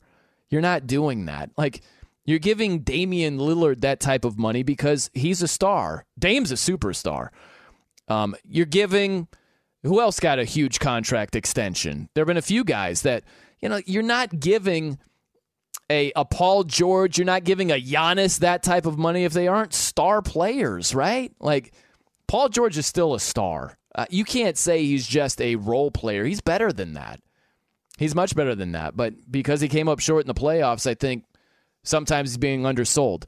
I, I got to see more in the playoffs from him. There's no doubt. But uh, I just, I don't know, man. I think that uh, you go by what you last saw a lot of times. And he didn't get it done. And uh, I think that he's being undersold heading into this season. But time will tell. Time will tell if that's correct or not. I would uh, compare it like this. Last thing I'll say. Very chatty tonight. You know, I'm all wound up. Look at Kyrie Irving. Kyrie Irving is a star player. But what if there was a similar scenario that you're seeing with the Clippers? What if, let's say, KD, and I understand it's completely different, but just let's do a hypothetical here. What if KD was in a situation contractually where he could leave this next season like Kawhi could? And you're just left with Kyrie Irving. Is that a good situation to be in? No. Does that mean that Kyrie is no longer a star? No, it doesn't. It's just he's not that type of leader. He's not that type of baller that's just going to take you to the promised land by himself. I think that's where Paul George is. I think it's comparable. But just because Paul George isn't doing that, no, he actually came close in Indiana when he was the main guy. But just because he isn't doing that doesn't mean he's no longer a star. I think we start doing this thing like if you're not LeBron, you're not a star. Is it like no, no, you could still be a star player. Look at Anthony Davis. What did he do with the Pelicans? Right? It didn't mean he wasn't a star. So I look at Paul George similarly. That's just me. All right, let's get out to a uh, Brian Fenley. He is patiently waiting. He's like a pro wrestler. Maybe he's like the edge with his long mane and he's waiting. He's over the turnbuckle, like, tag me in. No, tag me in. He's just reaching as far as he can. And I'm just like, give me five more minutes, Bigby. I'm finally tagging you in, Brian Fenley. What should we know in sports? What should we know? What we should know is that the Clippers, guys, domesticate the Nuggets on what is it now? Friday night, or at least that was when Christmas Day was. 121 108. Kawhi Leonard receiving eight stitches for a gash on his mouth after colliding with teammate Serge Ibaka in the fourth quarter. A gory scene with blood gushing from Leonard's face. The Lakers crumple up the Mavericks 138 115. LeBron James, 22 points. He was three rebounds shy of a triple double and notably airballed a free throw in the third quarter. Pulled an inner Brian Noe from the free throw line. The uh, Nets. wow. the Nets step on the Celtics 123 95. Kevin Durant had 29. And 16 of those came in the third quarter when Brooklyn was able to take the lead for good. The Bucks demonized the Warriors 138-99. Milwaukee made 23 pointers. Steph Curry had 19 points but went 2 of 10 from long range. Also the Heat dominate the Pelicans 111-98. Duncan Robinson canning 7 three-pointers. In the NFL, the Saints secure the NFC South for a fourth straight year after filleting the Vikings 52-33. Thanks, man. Yeah. Ousting Minnesota for for them, they have no shot at a playoff spot anymore. New Orleans running back Alvin Kamara, six rushing touchdowns, ties a single game record. After the game, Minnesota quarterback Kirk Cousins fires off a cliche ridden response to the team's shortcomings. You just get ready for Detroit. Try to finish the season strong. You know, put your best foot forward uh, next Sunday, and then um, you know get to work in the off season. I mean, I I uh, believe that uh, with the number of young players we have playing, that that bodes really well for the future. I think there's a lot to be uh, encouraged about there. I think I counted six cliches at There least. were a lot. Yeah. I was trying to count the last sentence. Okay. It really wasn't a cliche, but very much player speak. Yeah. You know? Yeah. Also, Brian and, and even Chris P, very interesting musical choices, both of you guys. So uh-huh. contrasting to what I am used to. What do you get down with, Brian Fenley? So let, I- let me, let me guess. Michael Bublé. oh gosh. well, actually, you guys wouldn't think this, but when I was in college, I know Chris was talking about how he had a death metal radio show. I did an EDM show. So Oh, I was basically Mm. the pregame show Saturday nights from 7 to 10. We also had freestyle rappers come on the show. We had a, Oh, wow. a ton of fun, man, but I'm all about that chill trance music. You know, when you're sitting by the pool, maybe sipping on something sweet and listening to some nice beat in the background. No, just I like- something upbeat. I like some EDM too. I think my first year I actually did something, although it was kind of older, like you know, Crystal Method kind of stuff. Oh, you know, the yeah. harder, harder uh, EDM. Not Is not- this not like full-on glow stick? Grab, grab your glow sticks EDM, or how would you Is- is he- classify you're, it? you're are you a house guy, Fenley? So I am more of a chill trance guy. So Chill house, guy. but very low key. Like Tiësto? Like Nora En Pure, and that's probably the one and only time that she will ever be mentioned on Fox Sports Radio. but, but shout out to her. So it's basically like, let's say in normal times, if, if Brian Noe was throwing a party, he had a pool, and he's looking for something that's kind of catchy, that's not going to over dominate as far as Uh-huh. you talking to friends, but it's a cool, chill, upbeat sort Gotcha. of tune, which has a little bit of flavor to it. Not quite glow sticks. Not not rage. No. Yeah, little not- laid back. Yeah, Little laid back. exactly. I'll give you a quick story, Brian Fenley. Yeah. You'll love this if you love the EDM. So I worked at this bar slash nightclub years ago. Okay. Back here in South Bend, Indiana. I was saving up my money so I could come out to LA. That's a true story. But but anyway, I was working at this bar slash nightclub and they would play they had all kinds of different themes. But one night they would play it was a lot of kind of house sounding music. And the joke I had, I didn't know why, but every song would have the breakdown. And I would call it the fog breakdown, where the beat is just kind of like, mm, mm, mm, mm, and then it would stop. And you would just get like the synthetic keys and all that. And that was the that was the time where it's like, bring in the fog. Yeah. Drop the fog. And then the beat would come back when the fog was at its peak right there. They did that all the time. I found it very funny. And I know, Brian, you were breaking it down on the dance floor like no one I could have ever known because knowing me, I was more of the wallflower, but that's another lifetime to talk about. Yeah. Good stuff, Brian Fenley. Good stuff. I like learning more things about you. There you go. Uh, laid back EDM. Did not know that. Hey, welcome back to the Fox Sports Radio studios brought to you by Geico. It's easy to save 15% or more on car insurance with Geico. Go to geico.com or call 800 947 Auto. The only hard part, figuring out which way is easier. I owe you stuff. We'll get to this coming up next from the Geico studios. it's a franchise you wouldn't initially label dysfunctional, but there are a decent amount of dysfunctional things associated with the franchise. I'll tell you who that is coming up. I'm Brian Noe. In for Jonas Knox, this is Fox Sports Radio. I'm Brian Noe here on Fox Sports Radio, coming to you live from the Geico Fox Sports Radio studios. Now, is this the chill music that Brian Fenley is talking about? I don't picture Duncan Robinson canning. Yeah, Brian Fenley sipping on what did he say? Sipping on something sweet by the no, pool. this is not sweet. Yeah, this is uh it initially now it sounds like uh Depeche Mode or something, right? Like it initially I'll sounded like some Depeche something mode later. This is a weird uh movie reference, but you ever see the movie Smoking Smoking Aces? Not no G. Smoking Mm. Aces, you ever see that? I have not. Yeah, it's not something that you want to rush right out and see. But the the basic premise is um there were all these bounty hunters that were chasing the same guy, right? Oh, you know what? I think I've heard of this movie. Yeah. Yeah. It's an old, like an older. It's not a western, is it? No. Okay. No, it's not a western. There's like uh Ben Affleck is in it, Alicia Keys is in it, Common. I've heard of this movie. Yeah, yeah. Common. Yeah, I love when uh, Common appears in a movie. I thought Common was actually very good in that movie. But anyway, you have all these bounty hunters. They're hunting the same uh, target, right? And then you, you had these dudes. I don't know where they were from. They were like from uh, London or something. But they, it was like this this trio, and they're like these punk dudes.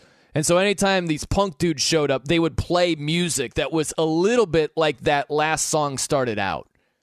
And then it transitioned to Depeche Mode. I don't know how that happened. It was like, let's go for a punk vibe right here, guys. And then let's just sort of out of nowhere turn to Depeche Mode. Okay, cool. Sorry. Sorry for that, but it reminded me of Smoking Aces. Very underrated movie. Are you a movie buff, Kevin O'Connell? I love movies. Of course. Love movies as well. Yeah, and that's a You're- very underrated movie. It, it's it's pretty good, right? Like it's nothing you would recommend and be like, oh my gosh, you've got it. You haven't seen that? You wouldn't say that, but you're like, "Eh, it's it's actually pretty decent. There's some really good scenes in that thing. It really is. It's uh, very entertaining, and there's a great cast too. Yeah. Uh, you remind me of Lee Robert DeLapp the fourth a little bit, Kevin O'Connell, and I mean that eh, as a compliment because Lee, who is also a producer at Fox Sports Radio, big, big into movies. He's absolutely a movie buff. This is good. We should talk about this a little bit later in the show. You know, Okay, perfect. we'll, we'll do our breakdowns on a number of movies and maybe shows. I, I'm assuming you've seen Breaking Bad, right, Kevin? I've seen. You might be disappointed here. I Oh, I've seen parts of the first season. I kind I almost got all the way through it. And I I'm not gonna lie. I kind of got over it. Oh man, really? Wow. Hey, okay. I say that because uh, Chris earlier, this is off the air. He was like, "Yeah, I haven't, I haven't seen Breaking Bad." Now that's a show. I'm like, "What? You haven't seen it?"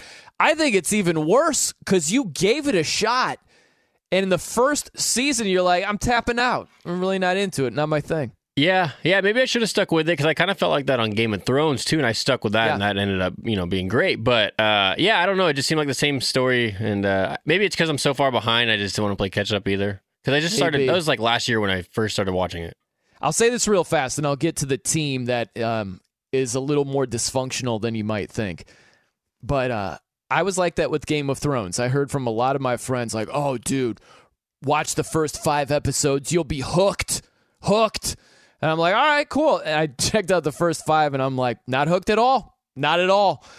And I didn't even bother. I'm like, it's just not my thing with gold shanks of the East and silver shanks of the West. And I like, it's not my thing. And then I ended up later on watching the whole thing and liking it a lot. I don't know. I don't know what happened there. So maybe if you gave it another go, you'd be into it more with Breaking Bad. I don't know, Kevin. All right, all right. Maybe I I'll I'll give it another shot then. Yeah. All right. There you go. All right. All right, let's get into this. There's a franchise, they're not known for being dysfunctional, but there's a decent amount of dysfunction with them. I'm talking about the Pittsburgh Steelers. Because if you look at Juju Smith Schuster, the wide receiver, he's no longer dancing before games, no longer making TikTok videos at midfield like uh, on the opposing team's logo. It's not going to happen anymore. The dancing on logos, it is officially dead. And what's funny to me is Mike Tomlin, who's a good head coach, he's known as this no nonsense. He sounds almost like a like a drill instructor, right? He sounds like a sergeant in the army or something like that, where he's just, you know, no excuses, wasn't good enough, got to tighten it up. Like that's Mike Tomlin. Yet Juju Smith Schuster has been making TikTok videos on the opposing team's logo. And then, of course, you have all the Antonio Brown stuff from years ago where it's the Facebook Live video, it's this, it's that. It's weird, right? Like, Mike Tomlin is known as this gruff, no nonsense guy, but he lets a lot of nonsense slide longer than it should. Like the things with AB, I thought he let a lot of it slide. And that's partially why it continued. Now, we've seen after AB was done with the Steelers, well, his dramatic ways have followed him around with the Raiders. Like, right, we've seen that. So I'm not going to put it all on Mike Tomlin. But this Juju Smith Schuster dancing craze, it's a good example because Juju did this against the Bills. There were Bills players that said it motivated them. And then Juju did it the very next week against the Bengals. And Vonn Bell, who was the safety who lit up Juju Smith Schuster and caused a fumble, he said it was disrespectful. And he said the defense had to, quote, hit him and let him know where he stands, end quote. Right? So this is something that motivated the opposing team. And I don't know why Mike Tomlin waited until after the Bengals game to address it and be like, yeah, it's more of a respect thing. Like, I, I, it's weird. It's weird. And here's the larger pitch, picture. I think that when a team is successful, they're no longer viewed as dysfunctional. And I would disagree with that. I think that there have been very successful teams that are also dysfunctional. Take the 80s Raiders. I know it's very dated. They won three Super Bowls in the 80s. This is something Howie Long, former Raider, said about those Raiders teams of the past. This is a great quote. Check it out. We were a dysfunctional group that thought dysfunction was function. One of my favorite quotes of all time. They were so dysfunctional, they thought that was normal. They, they thought that being dysfunctional and having some wild personalities and some players that are doing some wild things, they thought that was the norm. That's that was normal to them. Think about the Colts. They won a Super Bowl. Jim Irsay has been a disaster as an owner in terms of not having his business in order, right? Like you can be very successful while dysfunctional at the same time. It's happened before. And the Steelers have had a lot of success in spite of some of their dysfunction. All right, coming up next from the Geico Studios, the, des- the demise of this player has been greatly exaggerated. That's on the way. Oh, lots to do. Lots to do. You know, we're going to talk some sports, obviously. But I also have to weigh in on uh, a few things related to Christmas. I'm writing it down on my list right now eggnog, a Christmas story. You know, maybe I'll tie it to sports somehow, some way. I'll do that in this segment a little bit later. A little later. I know you're on the edge of your seat. I realize, but uh, let's let's stay focused here at the beginning here. All right. So, um, Kevin Durant. Uh, let me uh, let me speak about Kevin Durant here for a couple of minutes. What we heard about KD leading into this season, I, I thought there was a lot of ridiculous talk. Right, where Kevin Durant, he's coming off the Achilles injury. And I get that there is some doubt, there were some questions. But when you hear this ad nauseum, when a lot of basketball fans are saying, oh, you have an Achilles injury, you're never the same. You're never the same. I hear that all the time. And it just didn't make sense with Kevin Durant. Kevin Durant is what, a seven footer who is a bucket getter. The dude will just shoot over you in your face steadily. Like he's not a guy. I could see if it was think about Derrick Rose back in the day. When he was named league MVP and he used just athletic ability and explosion, he looked like Adrian Peterson, a young Vikings running back just running through the hole. How Adrian Peterson just ran violently. That's how Derrick Rose attacked the rim.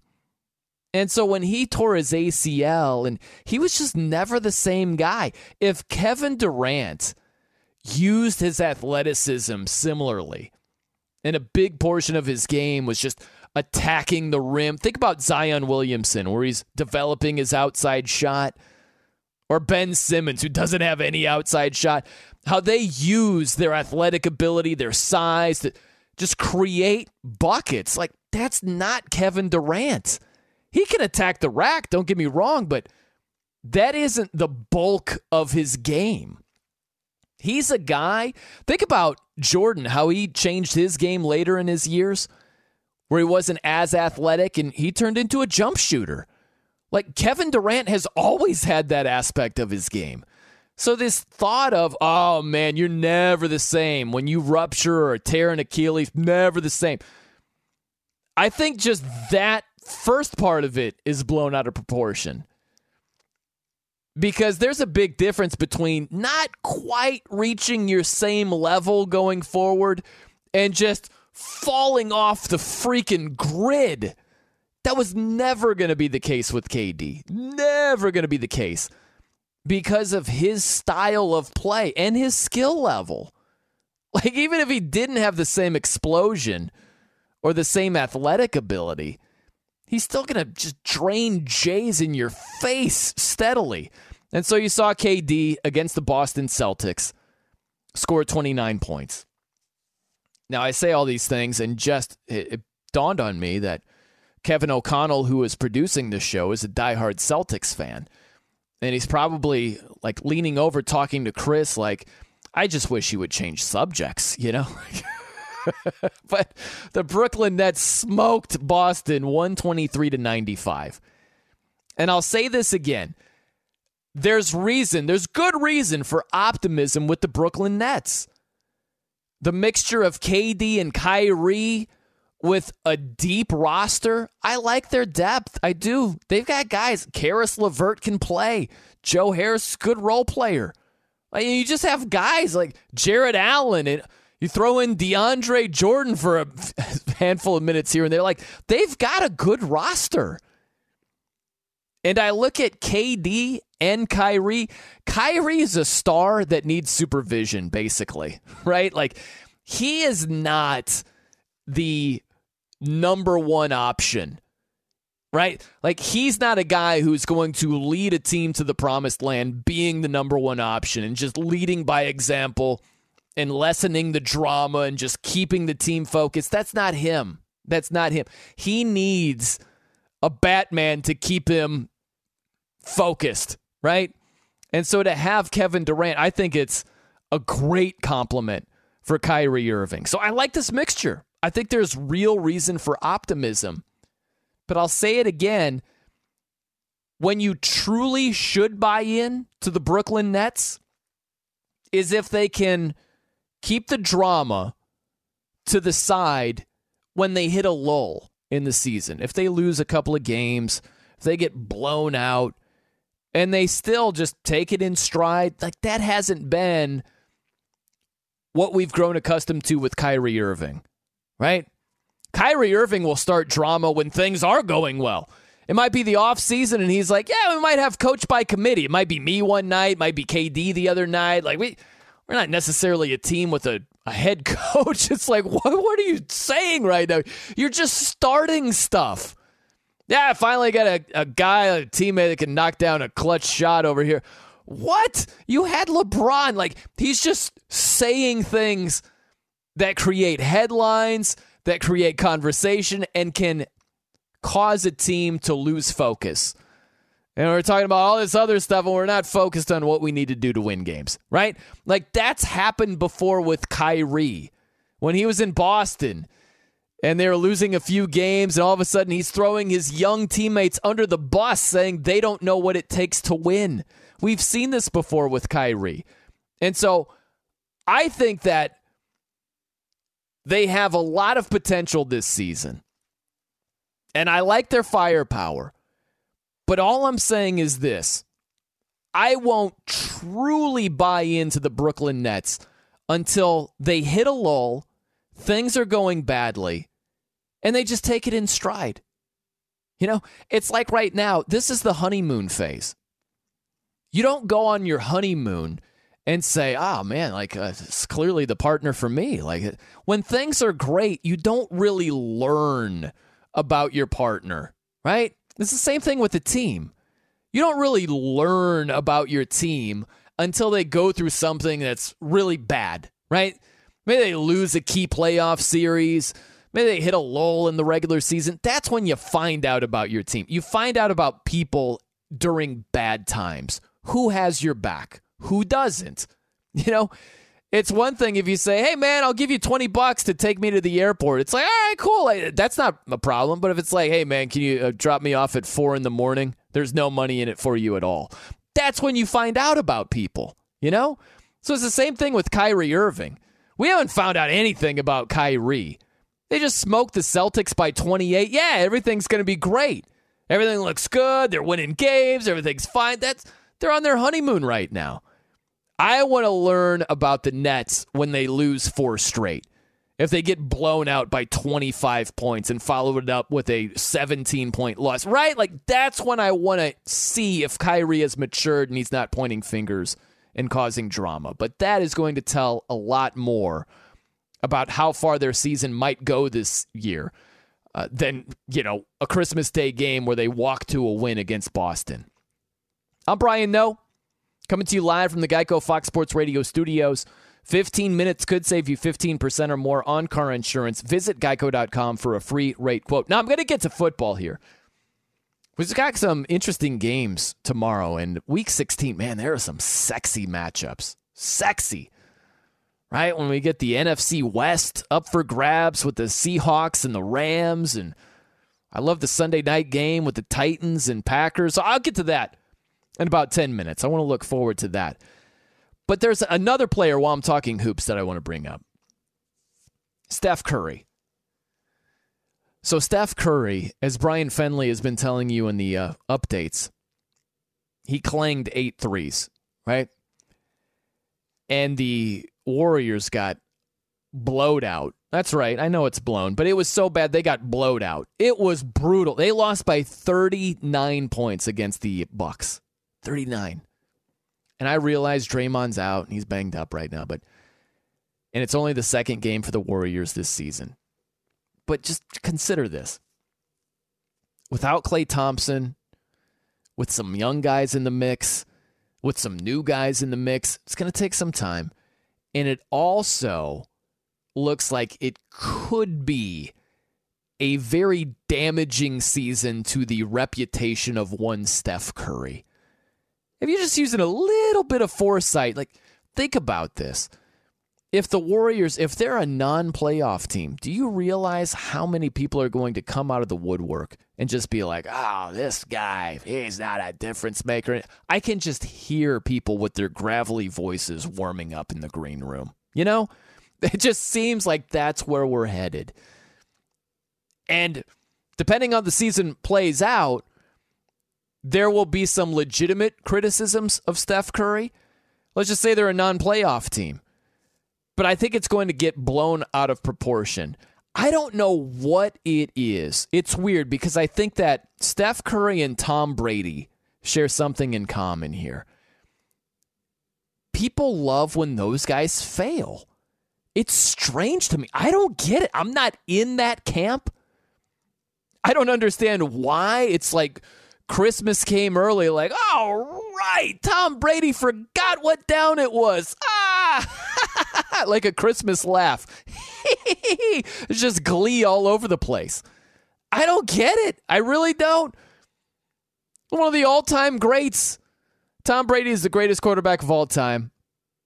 And not to try to fire you up on a uh, like your Christmas after party here, but I've got Tom Brady as the greatest player of all time. Like quarterback's the most important position. He's the most decorated. He's won six Super Bowls. It's not Jerry Rice. Jerry Rice was a great football player. Greatest football player of all time is Tom Brady. Whether you agree with that or not, put it to the side. I still don't understand the utter glee. Like, I get that you might want somebody new in there, some fresh blood.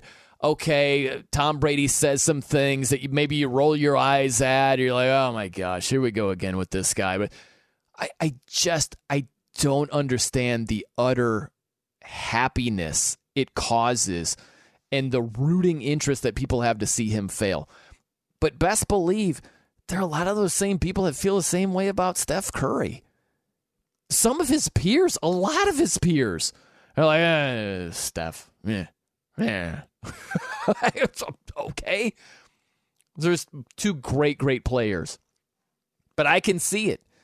I can see if the Warriors have this, you know, rocky season, I think that Steph Curry's reputation is going to take a, a significant hit. I think there will be a lot of people that will be uh, blowing his lack of impact out of proportion. But wait and see on that one. Okay. Oh, I mentioned this uh, to pay it off. Uh, eggnog and a Christmas story. Can we agree on something here? Can we? Hit me up at the Noe Show on Twitter if you'd like to weigh in, or or the phones 877-99 on Fox. Can we agree on two things related to Christmas? Eggnog is delicious, but it's horrible branding, terrible branding. I didn't try eggnog until I think last year. I'm 43 years old right now. The first 42 years of my life, I'm like, no, I'm good. I don't. I don't. I thought it would have tasted like eggs. You know, I, I love sunny side up eggs, scrambled eggs. I don't want to drink it. I don't want to drink eggs. I'm not Sylvester Stallone in Rocky preparing for a big fight. You know, I don't want that. But I finally tasted it. A coworker was like, "Try it out. It's pretty good." I'm like, "All right." It tastes like icing. It tastes tremendous. I love it. So I think it's underrated. I think it's horrible branding. The other thing is, I can't remember what network it was. Might have been TNT the other night. I don't remember. But um, they were just playing a Christmas story on a loop. You know, where the, the kid wants the gun and there's a narrator the whole movie. Completely, completely overrated movie. Totally overrated. Not even that good. Yet I don't know why. It's this thing with nostalgia, the Christmas time. Like I I don't know. It is really it is the Christmas version of Caddyshack. Caddyshack is worshipped by far too many people. It's not even good. It's the worst movie I, I would say this: it's the most overrated movie of all time. there are worse movies than that. So let me uh, let me backtrack a little bit. It's the most overrated movie of all time. I think that A Christmas Story is the Christmas version of Caddyshack. It is the most overrated Christmas movie of all time, bar none. Now I welcome in Kevin O'Connell because he is a he's a movie buff. I'm curious where he stands on this. Now, give me honesty, Kevin. You don't have to be nice because this is the first time we work together. If you think I am off my rocker, just say it loudly like you're from the Bronx over here. What do you think about what I just said? Uh, I can't disagree with you, to be honest with you. The nice. whole Christmas story on replay for 24 hours during Christmas Day, I don't I don't like to be that guy at the party that says, "Hey, why is this still on?" But, you know, I got to be that guy. Yeah. That's right. It's like, oh, we get it. You know, you uh I don't know. Remember the scene where the guy he stuck his tongue on the uh this sounds like a drop uh, in the making, right? But the tongue gets stuck, right? Like we get that, right? Yeah. Like okay, okay, great. Fu- not really funny. N- Not no. funny nowadays for sure. Not even funny back then. I don't understand why it's worshipped the way it is. Me neither. I've never bought into it. I've never. Yeah, I, I'm right there with you. I totally agree with you there. And then Caddyshack, not a huge fan either. I it, maybe it's um too young for it, but not my kind of comedy. Yeah, man. Look at this. We are bonding over here. I and you know maybe this is partially to blame also. Certainly with Caddyshack because when something's oversold, they're like, "Oh man, this movie, this movie is unbelievable. It's so funny." If you build it up like that, and I watch it, it's like you're almost setting it up for failure at that point. Yeah. I'll give you a, a very quick comparison. So I randomly went to college at, well, I don't know if it's random, but I went to Ball State. It's in Indiana. And they have a rock quarry there. You could go cliff jumping. And it was a decent drop. Like the bigger drop was, we measured it one time, it was 55 feet. So it's like a legit fall. But the first time I had gone, right before, two of my friends are like, oh my gosh, they're building it up. They're like, you're going to look down. You're going to be like, no way. No way am I jumping over here. It's basically, you're going to see the depths of hell when you look down. They were just overselling this thing. So when I finally got there, I'm like, this is it. This is what you guys have been pumping up the whole time. I think movies work in a similar way. So I think that hurt a little bit. It had something to do with my harsh evaluation of Caddyshack. But even without that, I still contend that the movie sucks so bad. Even if you hadn't built it up, I still would have said this movie blows. I don't understand the fascination with it. Yeah, no, the build up, oh, it, it never helps. I mean, even with anything, if you like something, I try not to tell or build it up too much because you can't. If if you have such high expectations, it's just like same thing with uh, Breaking Bad, like you were talking about. It was Uh-huh. like, okay, I've heard so much about this over the years, and then I finally watch it. I'm like. All right, it's good, but you know, but and then you're like, okay, I'm kind of over it now because of all that buildup. Yeah. Yeah, it has an effect. There's no doubt. All right. 877 99 on Fox is the phone number. Get on in here. You know, don't be bashful. We'll talk some sports. You know, even if you're half in the bag, let's be honest. It was a holiday. Maybe you were celebrating. Maybe you were throwing some hard liquor in the eggnog. I don't know. Call in anyway. I'm not going to make fun of you. I'll roll with it. This is overnight radio. There are basically no rules except we can't quite explain what Matthew McConaughey was saying when he said those are rookie numbers. You got to pump those numbers up. Right? Like, that's a little bit off limits. That's about the only thing. Otherwise, there's really no rules. All right, coming up next from the Geico Studios. The focus is more so on what these playoff teams lack. I want to get to that. I'm Brian Noe in for Jonas. This is Fox Sports Radio.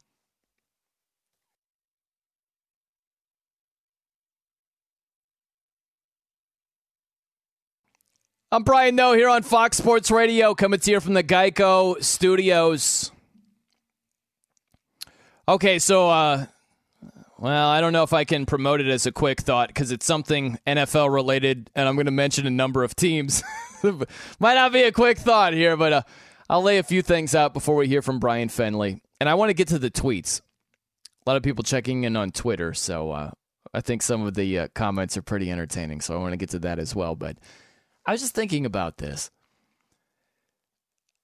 With the NFL playoffs not too far away, there are a handful of teams where the focus is way more on what the teams lack than what they actually do well. The Saints, I think that there's more focus on what they lack than what they bring to the table. Like their defense is a lot better than how it started off this season. They play good defense. Alvin Kamara, as you saw on Christmas Day, rushing for six touchdowns. He's a stud. Yet there's a lot of, eh, but what about Brees? Threw a couple of picks. Troy Aikman was talking about it, underthrew a pass. Like, his ribs aren't quite right. He's not quite healthy. Like, what do you have with Drew Brees as we get for we we're getting to the playoffs inch by inch here? It's a legitimate question. But right, I think that the Saints, they're one of those teams because let's be honest, they've raised the expectations being a 13 and 3 team for a number of years now, right? Where you start to look at the warts more than the strengths. So, who are a couple of other teams where that's the case? Well, I think the Steelers are the example of this. Where I get it. They have a three game losing streak. They committed three turnovers against the Bengals. They fall into a three seed. We don't even know if they're going to win their division when they were just a few weeks ago an undefeated one seed in the AFC. So I see why people are going to look at the negative and look at what hasn't happened with the offense. They haven't scored 20 points for four straight weeks. Big Ben hasn't looked good. The running game has been bad, like on and on and on. But that isn't the only thing about the Steelers, right? They lead the league in sacks. They're number two in takeaways. They're number two in scoring defense. Only the Dolphins give up fewer points per game. All that stuff matters. Yet it's only what they lack, what they don't do. It's not, hey, they still have a nasty defense. They still produce a lot of takeaways. That's important. And Big Ben's a two time Super Bowl champion. What if he gets hot come playoff time? That it's not impossible. So I think the Steelers are one of those teams where it's all about what they don't do well instead of what their strengths are. I think there are a couple other examples. I think the Rams are an example. It's a great example of it. The Rams, in terms of their strengths, Aaron Donald, nasty, best defensive player in football. He's a wrecking ball as a defensive tackle. He's a sack master as a D tackle. That typically does not happen. And you've got Jalen Ramsey. He'll be matched up on DK Metcalf on Sunday. Can't wait for that. But Jalen Ramsey is one of the top corners in the entire league when you have star playmakers, one on the defensive line, one in the defensive backfield, that matters. I know it's a mixed bag with Jared Goff, but the good version of Jared Goff is fine. It's fine. Maybe we see the good version come playoff time. It's not like the Packers are playing lockdown defense. It's not like the Seahawks are the Legion of Boom still. There are a lot of teams that have holes also. Look at Tampa. Tampa's defense, uh, who knows what you're going to get from them? I think the NFC is wide open. But it's just what the Rams don't do. They just lost to the Jets. I get it, right? Jared Goff, when he's bad, he's freaking atrocious. So I understand why you can look at what they don't do well. But it seems like that's what most of the focus is. For some people, that's what the entire focus is. Last team I'll mention the focus is more so on what they lack Tampa Bay. Tampa. That's a team where it's harped on oh, the inconsistencies of the defense. Tom Brady, when he's under pressure, eh, eh, the completion percentage, the passer rating, all that stuff. All those are legitimate criticisms. But it's just the criticisms are harped on, are focused on more than the strengths. The truth about the NFL playoffs, all these teams have flaws. Some of these teams, and their top seeds, some of them have noticeable, like can end your playoff run type flaws, holes on the roster. And for whatever reason, they aren't focused on as much as the holes of other teams are. It's a weird dynamic. But when you look at these teams in the NFC, in particular, Saints have holes. They aren't focused on as much because Aaron Rodgers has thrown 40 touchdown passes and he's one of the MVP frontrunners, right? It's one of the favorites. But their defense, they, they, their rush defense is not very good. They're giving up almost five yards per clip on the run, uh, on the ground. That's not good. Seahawks defense, you putting a significant money that matters to you on the Seahawks in a deep playoff run? Their offense, by the way, their offense has been bad lately. Russ barely threw for over 100 yards over against Washington. You know? Their O line is nothing to write home about. I don't love the matchup on Sunday against the Rams. Rams have gotten after the passer the last couple of weeks. Like they've gotten after Russ before as well. I don't love that matchup for Seattle.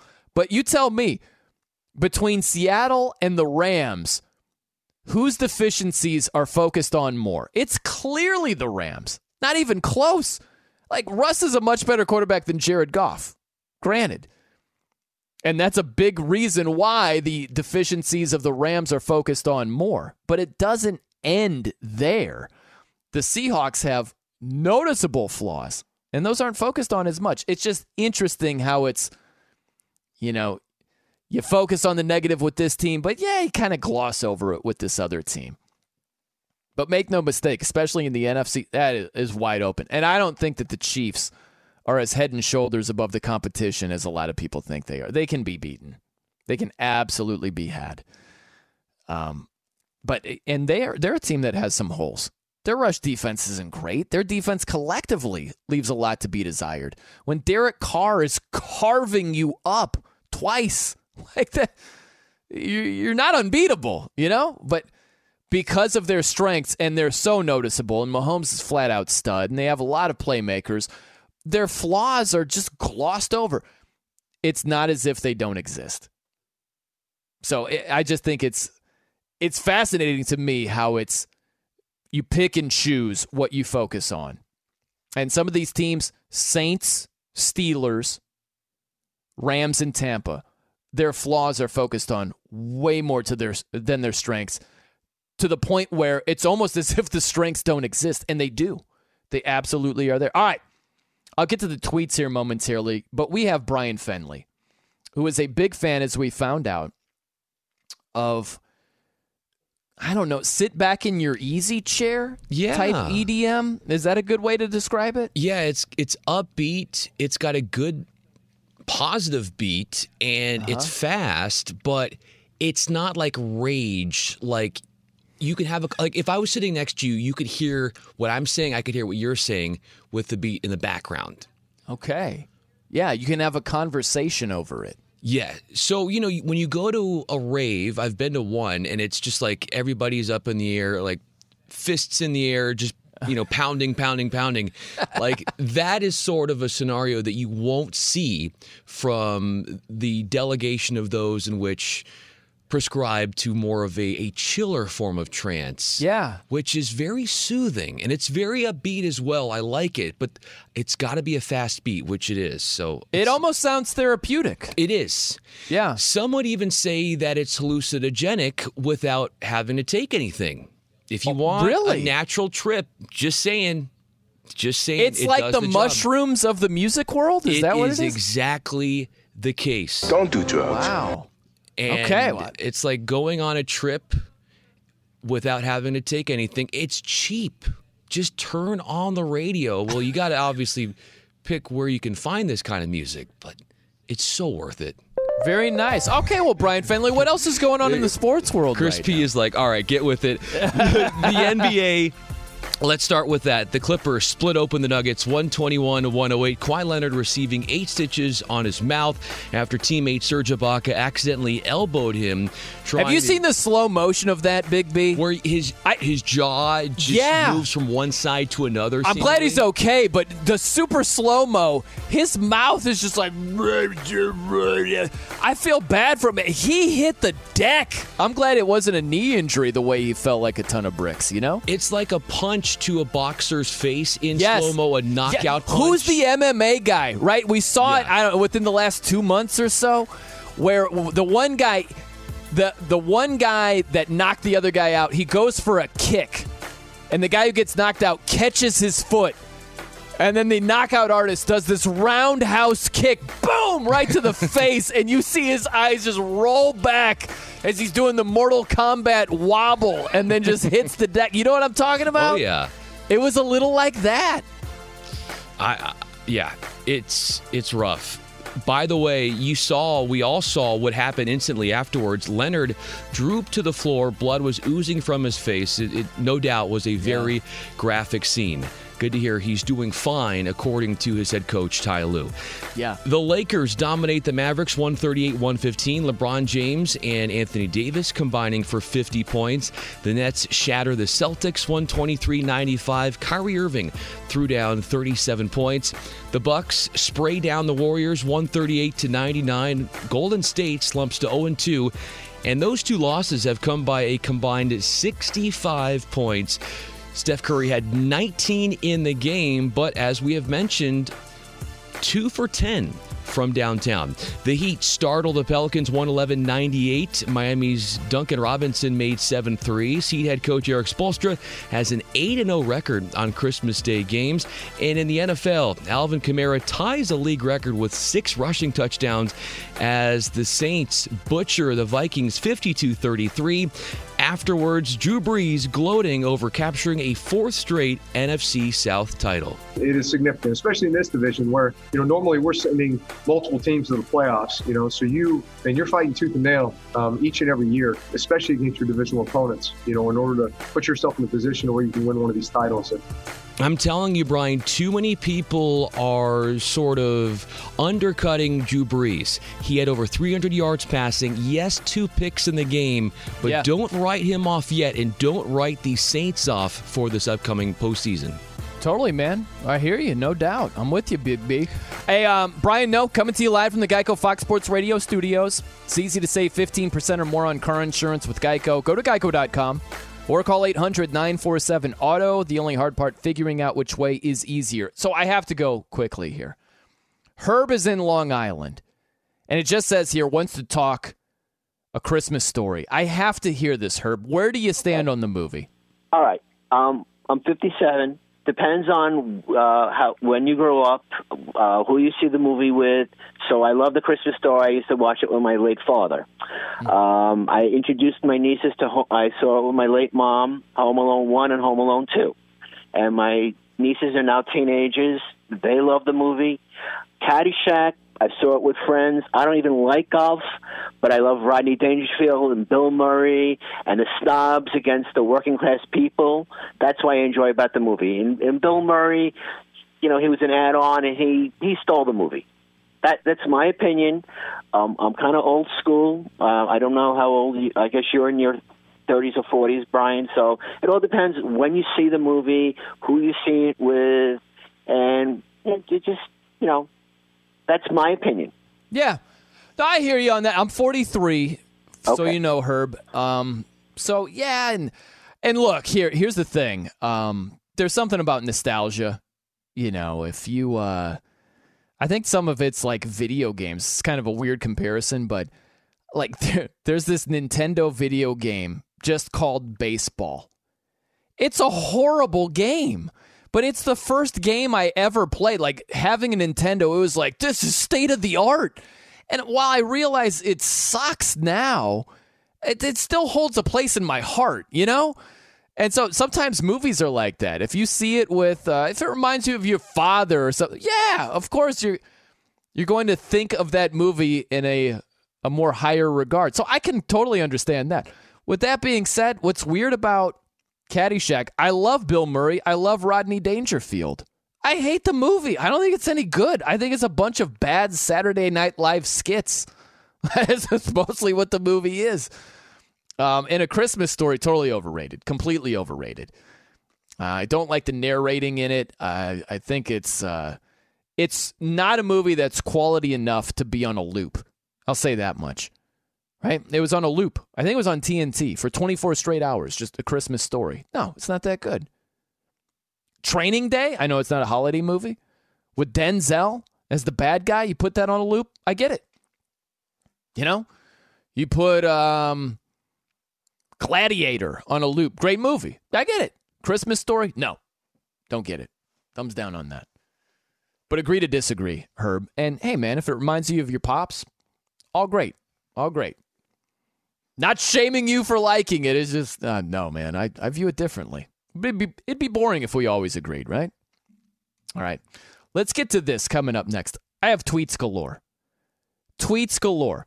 Some of it related to movies, but also ball as well. There's one here about, ooh, someone says that the MVP of the Saints is not Kamara, not Drew Brees, not Cameron Jordan.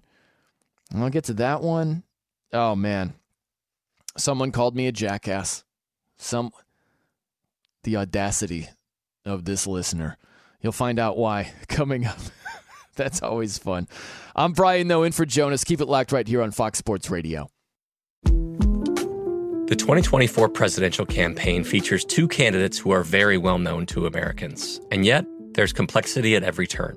Criminal trials for one of those candidates, young voters who are angry. The Campaign Moment podcast from the Washington Post gives you what matters. I'm Aaron Blake, and I'm covering my 10th election cycle. My colleagues and I have insights that you won't find anywhere else. So follow the Campaign Moment right now, wherever you're listening. This is it. We've got an Amex Platinum Pro on our hands, ladies and gentlemen. We haven't seen anyone relax like this before in the Centurion Lounge. Is he connecting to complimentary Wi Fi? Oh my, look at that! He is! And you will not believe where he's going next. The Amex dedicated card member entrance for the win! Unbelievable! When you get travel perks with Amex Platinum, you're part of the action. That's the powerful backing of American Express. Terms apply. Learn more at americanexpress.com slash with Amex. You ever get that feeling like the concrete jungle's closing in? You crave wide open spaces, the chance to chase your own dinner, or just breathe clean air. Well, listen up. There's a whole world out there waiting, and finding your piece of it just got easier. Head over to land.com. They've got ranches, forests, mountains, you name it. Search by acreage, price, location. They've got it all. No matter what kind of wild dream you're chasing, land.com can help you find the ground to make it a reality. So quit dreaming. Head over to land.com, find your open space, and get out there. At Bet365, we don't do ordinary. We believe that every sport should be epic. Every home run, every hit, every inning, every play. From the moments that are legendary to the ones that fly under the radar. Whether it's a walk-off grand slam or a base hit to center field. Whatever the sport, whatever the moment. It's never ordinary at Bet365. 21 plus only must be present in Ohio. If you or someone you know has a gambling problem and wants help, call 1-800-GAMBLER. I'm Brian Noe here on Fox Sports Radio, coming to you from the Geico Studios. All right, been some tweets rolling in at the Noe Show. I wanted to share them with you. Now, a couple of movie things here, real quick. First off, the positive Snake from Albany checking in. I agree 100% that Mud, starring Matthew McConaughey, is a great movie. Not enough people know about it. Those are the numbers we need to pump up. I like it. Very good movie. Underrated. Also, we mentioned Smoking Aces. Snake says is another solid movie recommendation. See? Energetic, entertaining action movie. Chris, check that on out, man. You got to get on Smoking Aces over there. That's good. I'll have some time in uh, about you know two three weeks, and I'll probably check out a bunch of movies. Okay. It's on the list. It's in the queue. Is it the queue or the cube? How do you do it? What is it? It's the queue, right? It's the queue. I Yeah, guess. it's a queue. It's the queue. All right, Damien checks in. What the hell, Brian? The Christmas story is not overrated, you jackass.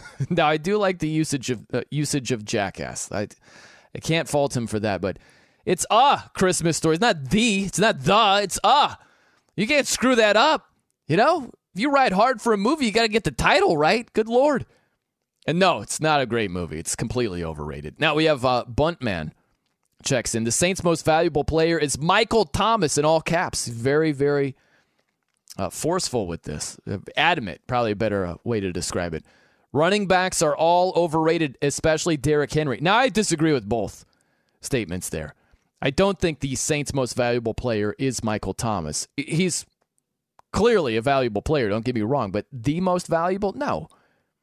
Do you think he's putting up those numbers if Taysom Hill is his quarterback the entire year?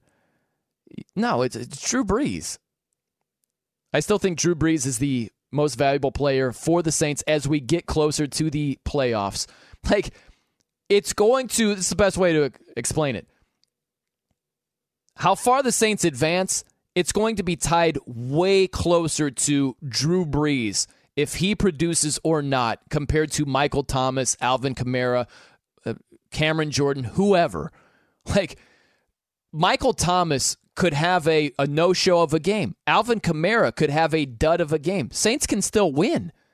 Like the chances of the Saints winning with Drew Brees having an absolute dud of a game are way longer. They don't have nearly as good of a chance to win. And as far as all running backs being overrated, no, Derrick Henry is not overrated. If anything, Derrick Henry is underrated. The dude is an absolute Mack truck, huge part of Tennessee's offense. Okay, more. We get seashell pipes. You'll shoot your eye out making takes like that. So many classic scenes. You're not supposed to watch it 24 hours straight. Shame on both of you. Okay, so he's talking about a Christmas story. It was on a loop for 24 hours. First off, nobody in their right mind would watch it for 24 straight hours.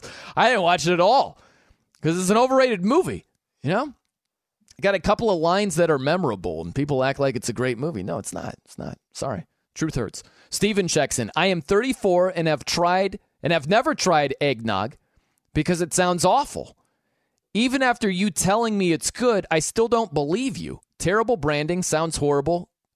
Couldn't agree more with that part. All right, yeah, it's horrible branding, but I'm telling you, it's very good. It tastes like icing to me. Tasty. Now, I don't know if it's this might be a strange thing, but I don't I don't know if there's a lot of variation with how it's prepared. You know, is it like name a soft drink? Is it like Coca-Cola? Like you grab a Coke, it tastes the same way every single time. I don't know if eggnog is like that. It might be prepared a little bit differently. Maybe this person adds uh, whole milk, this other one adds skim milk. I don't know. I'm not sure. But what I had was really good. It's worth testing out for sure.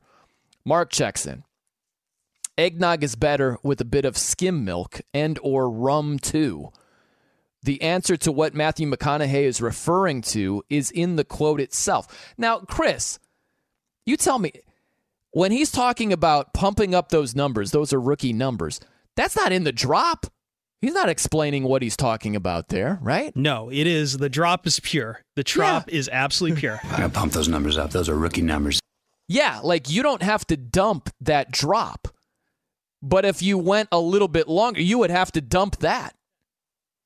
As Ben Maller would say, bad job by you. All right, coming up next from the Geico Studios, a team that is on the verge of a very rare accomplishment. Oh, what's going on, everybody? Hope you're enjoying your post Christmas celebration, if you will. Hopefully, you've let the hair down a little bit. Maybe, maybe indulging in some eggnog. I don't know. I don't know. But hopefully the 26th is going just as well, if not better, than the 25th. But happy to be here, talking some ball and some, you know, random shenanigans like we always do with you guys. Feel free to hit us up. 877 99 on Fox is your phone number. So, uh, a little bit here. I want to um, I want to start with ball from Christmas Day and then look forward to post Christmas Day football because there are a couple of things that I think you've got to be um, focused on here. Now, Alvin Kamara, he got all the headlines. Six rushing touchdowns for the Saints on Friday against the uh, Minnesota Vikings. Studly performance. To put it into perspective, the the betting total for the game. The over under was 51. The Saints scored 52 by themselves. The Saints covered the total.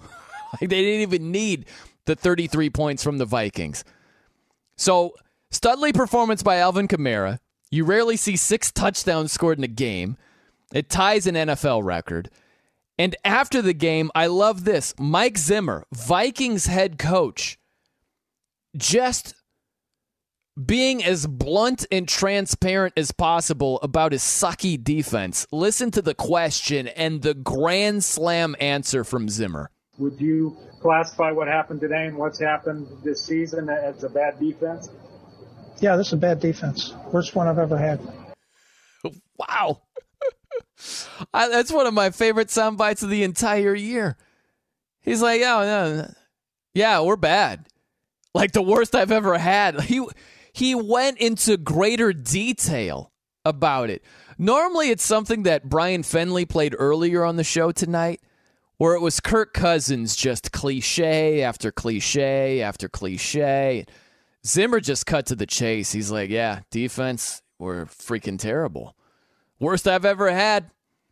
It's like the opposite of Drake, the song, the best I've ever had. Zimmer, we get the remix. It's the worst I ever had. I appreciate the honesty. I know this is zigging when the rest of the NFL seems to be zagging.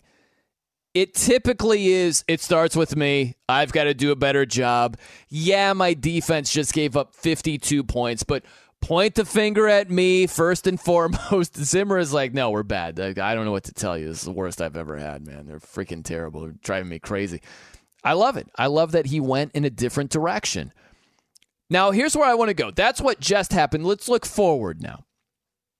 So, the Tampa Bay Buccaneers, they're facing the Detroit Lions. Couple of things that you have to keep in mind here.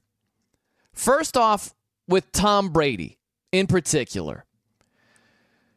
So, Tom Brady leading Tampa Bay, he has a chance to do something that has not been accomplished for quite some time. The last time Tampa Bay reached the playoffs was 2007.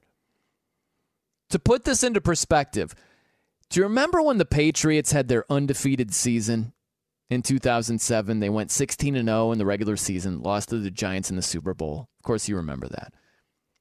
That feels like ancient history, right? The last time the Patriots went undefeated, Super Bowl 42, we're going on what, 55? It's been forever, it seems like. That's the last time Tampa made the playoffs. And I think that's really important because this entire season, Tom Brady has been under the microscope. And I understand that's the way it's going to be. He has six Super Bowl rings. The expectations are through the roof for Tom Brady every single season. So I understand that everything is going to be looked at closely. I get that. But what happens is sometimes you get so close to a story, to a player, that you're you're not looking at the big picture. And that's what's happened with Tom Brady. This is the truth. Because Tom Brady has won six Super Bowls, it's like, oh, okay. Our expectations are sky high for this guy. So if there's a loss, if there's a bad performance, this guy's washed. He's done. I told you he's done. Like, that's the way it goes. Think for a second about two things. One, Tampa hasn't made the playoffs for 13 years. It's a 13 year drought. And if they beat Detroit on Saturday, which should happen, they're in the playoffs. That matters. They were a non playoff team last year. Jameis threw 30 picks, right? They didn't sniff the playoffs. Yet, Tampa will be a playoff team if they beat Detroit tomorrow. That matters. So I I understand. I'll meet you halfway. I'm not going to sit here and be like, "How dare you criticize this great quarterback Tom Brady for for getting what down it was against Chicago?" No, I, I'm not saying he's blameless. There have been some bad performances, some ugly moments for Tom Brady this year. Sure, there have been legitimate criticisms, but a lot of them have gone above and beyond, and a lot of the criticisms have not taken into account that Tampa hasn't had a playoff appearance in 13 years. That's a big deal. A good way to gauge the value of a player is where was the team before you got there? Where is the team after you left? Where's the where are the Patriots this year? They're 6 and 8. All right? For all the negativity toward Tom Brady last year, that was a 12 and 4 playoff team. 24 touchdowns and 8 interceptions. That's what Tom Brady had last year. Those look like Aaron Rodgers numbers compared to Cam Newton. Like 24 and 8. Tom Brady was made out to be, oh, what a terrible season for Tom Brady. They won 12 games. Like, look at the Patriots now. So the Patriots falling off the grid with Tom Brady not there. With Tampa on the verge of making the playoffs for the first time in 13 years. Like that that all matters. The other part to consider is this although it hasn't been a work of art the entire season with Tom Brady, he's still been good. He still had a good year.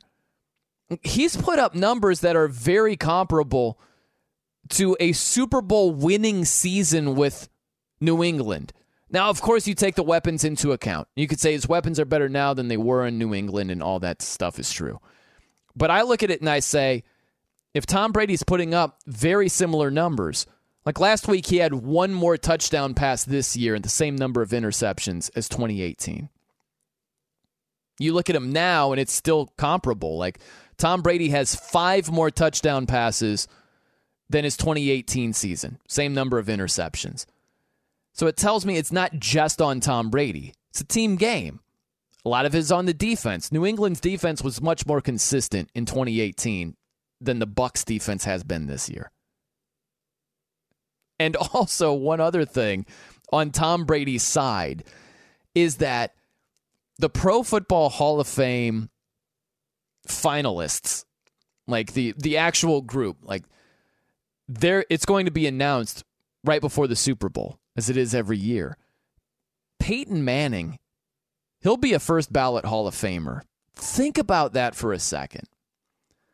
Peyton Manning, who was a shell of himself in his final year, he retired before the age of 40. He was 39 years old when he hung him up. Tom Brady is 43. The guy is 43 years old. What he's doing right now, the season he's had 32 touchdown passes, 11 picks, passer rating is 97 and a half. He's closing in on 4,000 yards passing. It's unprecedented in the history of the NFL. I realize it's going to sound like I wear Tom Brady jammies to bed. It sounds like I'm fanning out over you. I get it, but it's the truth. That's what's sad. The truth sounds like you're an absolute homer who's carrying the water for Tom Brady. But it is valid. Peyton Manning is about to go into the Pro Football Hall of Fame. You have to be retired for five years. And yet, Peyton Manning, having been retired for five years, who was a shell of himself in his final year playing in the NFL, Tom Brady's still going. He's still playing. All of that matters. And I think it's ridiculous that it's glossed over and it's just, oh, this guy, this freaking guy, he had this bad performance and that bad performance. And what the hell was up with this? And good Lord, they're on the verge of making the playoffs for the first time since 07. That matters. And he's still playing good football. When Peyton Manning, who was close to the same age, it's only like a year and a half of a gap between the two. Peyton Manning has been retired for five years and Brady is still in a uniform. That's insane. Yet that gets lost in the shuffle, and it's just oh uh, the Brady. It's the standard. It's like dude, he's not 34 anymore. He's not he's not 28 anymore. Like that matters, and I don't know why that's completely lost in the shuffle. I'm Brian Noe coming to you live from the Geico Fox Sports Radio studios. It's easy to save 15% or more on car insurance with Geico. Go to geico.com or call 800 947 Auto. The only hard part, figuring out which way is easier. Okay, I want to go out to the phones here because Andrea is in Berkeley and she's got some thoughts about Steph Curry, who did not play well on Christmas Day. It was two for eight, uh, two for ten from three point range, as the Warriors lost by 39 points against the Bucks. So not looking good right now. But Andrea is here to give us some knowledge. So, Andrea, you take it away, and good morning to you, by the way. Yes, good morning, and hope you had a Merry Christmas and Happy Holidays. And that was a really cute tweet with you and the dog. oh, yeah, thank you. I appreciate that. Yeah, my sister's dog, Izzy, she's got two dogs, Izzy and Pixie.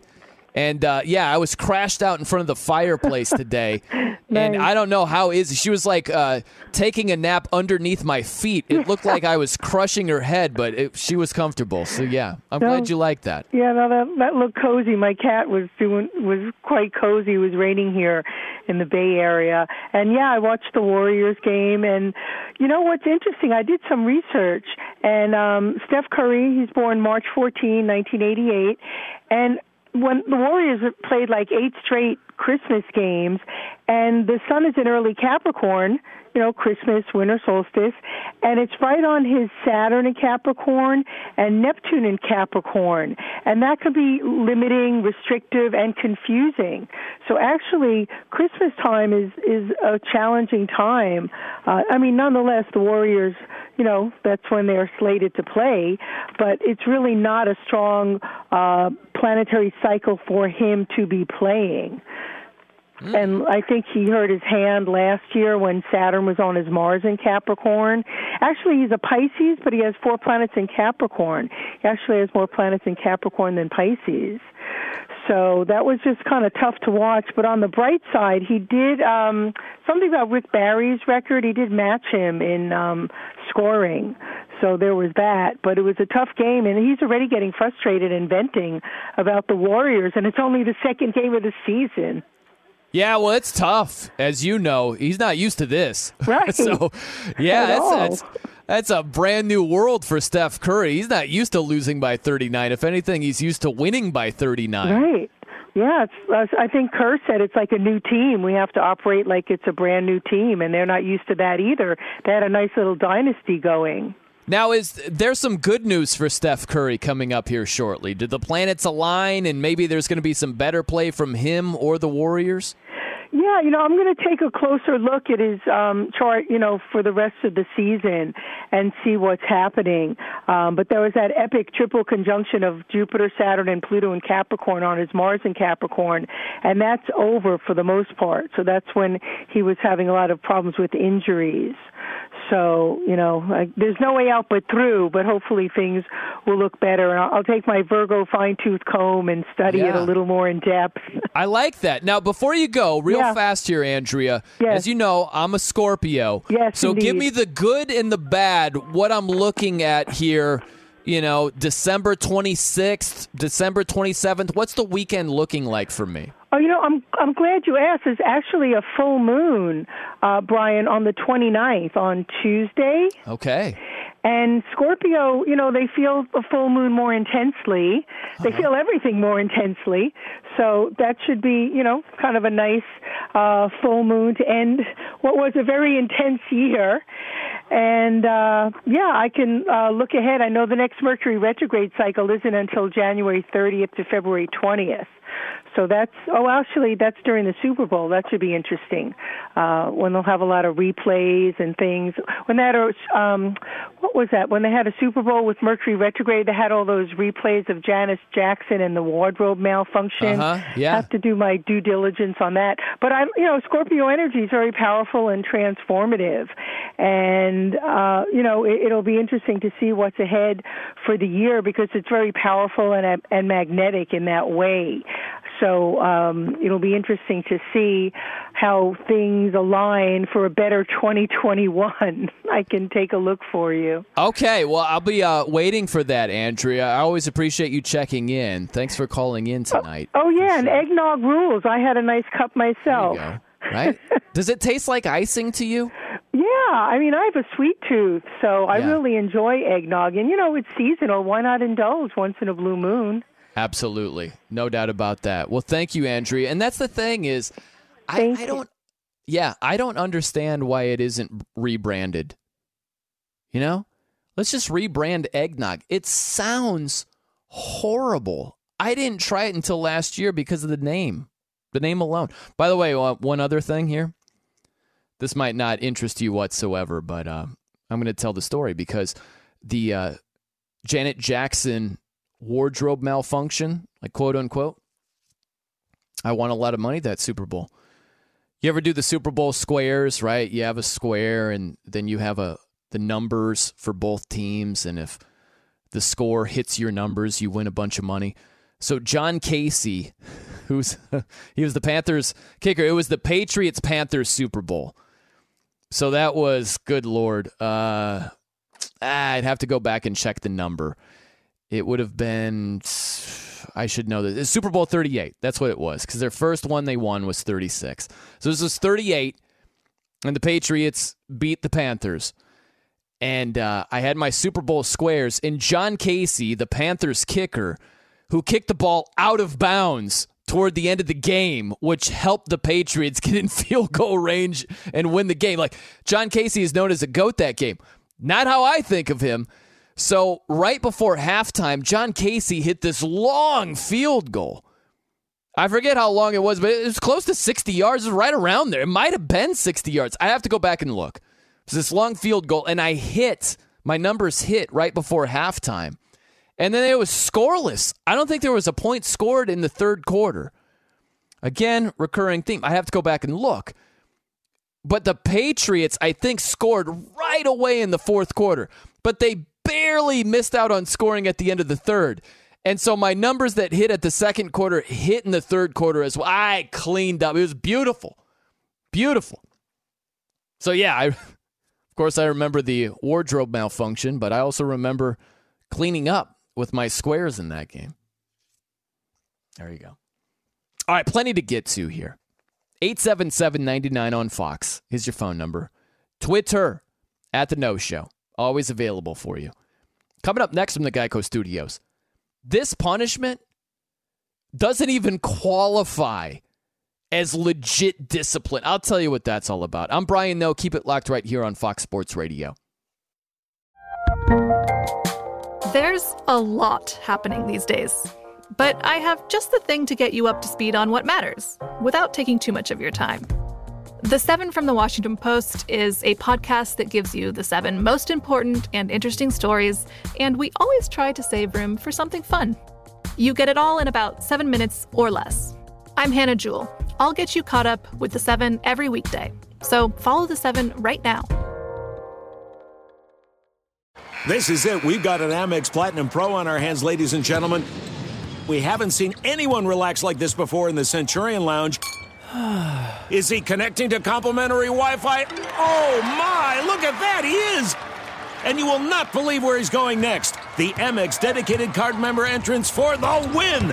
Unbelievable! When you get travel perks with Amex Platinum, you're part of the action. That's the powerful backing of American Express. Terms apply. Learn more at americanexpress.com slash with Amex. You ever get that feeling like the concrete jungle's closing in? You crave wide open spaces, the chance to chase your own dinner, or just breathe clean air. Well, listen up. There's a whole world out there waiting, and finding your piece of it just got easier. Head over to land.com. They've got ranches, forests, mountains, you name it. Search by acreage, price, location. They've got it all. No matter what kind of wild dream you're chasing, land.com can help you find the ground to make it a reality. So quit dreaming. Head over to land.com, find your open space, and get out there.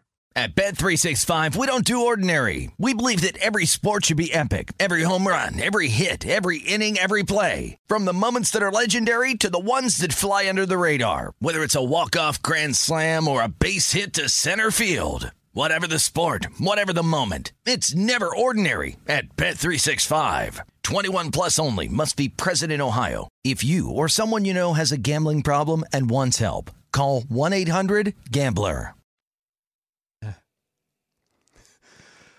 I'm Brian Noe here on Fox Sports Radio, coming to you from the Geico Studios. A tweet just caught my eye. Pirate checks in. he doesn't start off in complimentary fashion. Once again, you've got no clue, spelled N O E. I kind of like that, right? A Christmas story is not meant to be a great movie. It's a simple story of a boy's dream and the joy his father receives at fulfilling that dream. Maybe when you have kids, you'll understand. Well, I hope that happens. Yeah, I hope that happens one day, Pirate. I'd love to have kids. But I, if I do, I still think I'm going to be like, eh, the movie still sucks. I, yeah. Not feeling it. And, uh, like, here's the thing. Like, I don't think it's the fault of the movie. Like, of course, you make a movie, you want it to be really good. You'd love for it to be great. But if you've got a bunch of like movie watchers overrating your movie, it's not really the fault of the movie. I wouldn't blame them, right? But the people overrating, yeah, I blame them. I blame those people. I I love it. Like some people are very territorial about a Christmas story. I, I don't think it's very good. Sorry. I'm sorry if it's your cup of tea. Uh, let me get to this before I get to Brian Fenley. Um, oh, there's another movie tweet. I got to get to this because I disagree with this tweet partially. But but let me get to this before we get an update from uh, Brian Fenley. This doesn't even qualify as legit punishment. Good Lord, Adam Silver, what are you doing? So James Harden, James Harden was in a uh, he was at a party, right? He was at a party. This was right after the NBA came out with a detailed list of COVID protocols. Like, don't do this, don't do that, don't do this, don't do that. Just right on down the list. And James Harden violated many of those protocols, being out and about in Vegas at a party. And it was, you can't be out in a gathering of more than 15 people. Uh, you've got to wear a mask. You can't be at places that aren't league approved. Like on and on and on. Like, and it was just like bit violation, a violation, bit violation, just down the list. Multiple violations. What happened with James Harden? He got fined $50,000. That's what he got fined. And Adam Silver was asked about this on the jump, and he was like, eh, it's Christmas. You know, eh. What are you doing? What are you doing? As he well knows, there's no NBA bubble anymore. The protocols just came out. It was like the next day, James Harden was in Vegas around a bunch of people without a mask on. It's like, you've got to punish someone who does something like that. And the NBA was like, ah, $50,000 fine. He's got to quarantine for four days and test negative every single day, and then he's cleared. So James Harden, he's cleared to play on Saturday against the Blazers. And he'll have six teammates that are ruled out. That's right. DeMarcus Cousins, John Wall, Eric Gordon, they're among the players listed as out for Houston's opener on Saturday against the Blazers. It's like contact tracing and all that stuff. So the Rockets will have nine players traveling to Portland. And that's one more than the minimum required to play an NBA game. You've got one more than the minimum. And yet, Adam Silver's like, eh, shrug your shoulders. Yeah, it's a first offense. Like, I think you you come down hard. You set a tone like, yo, it's a global pandemic still. This is to be taken seriously. If we want the NBA season to actually be played, you can't be going out to clubs without a mask around a bunch of people. Like, we're not going to make it if we do stuff like that. What do you think the chances are?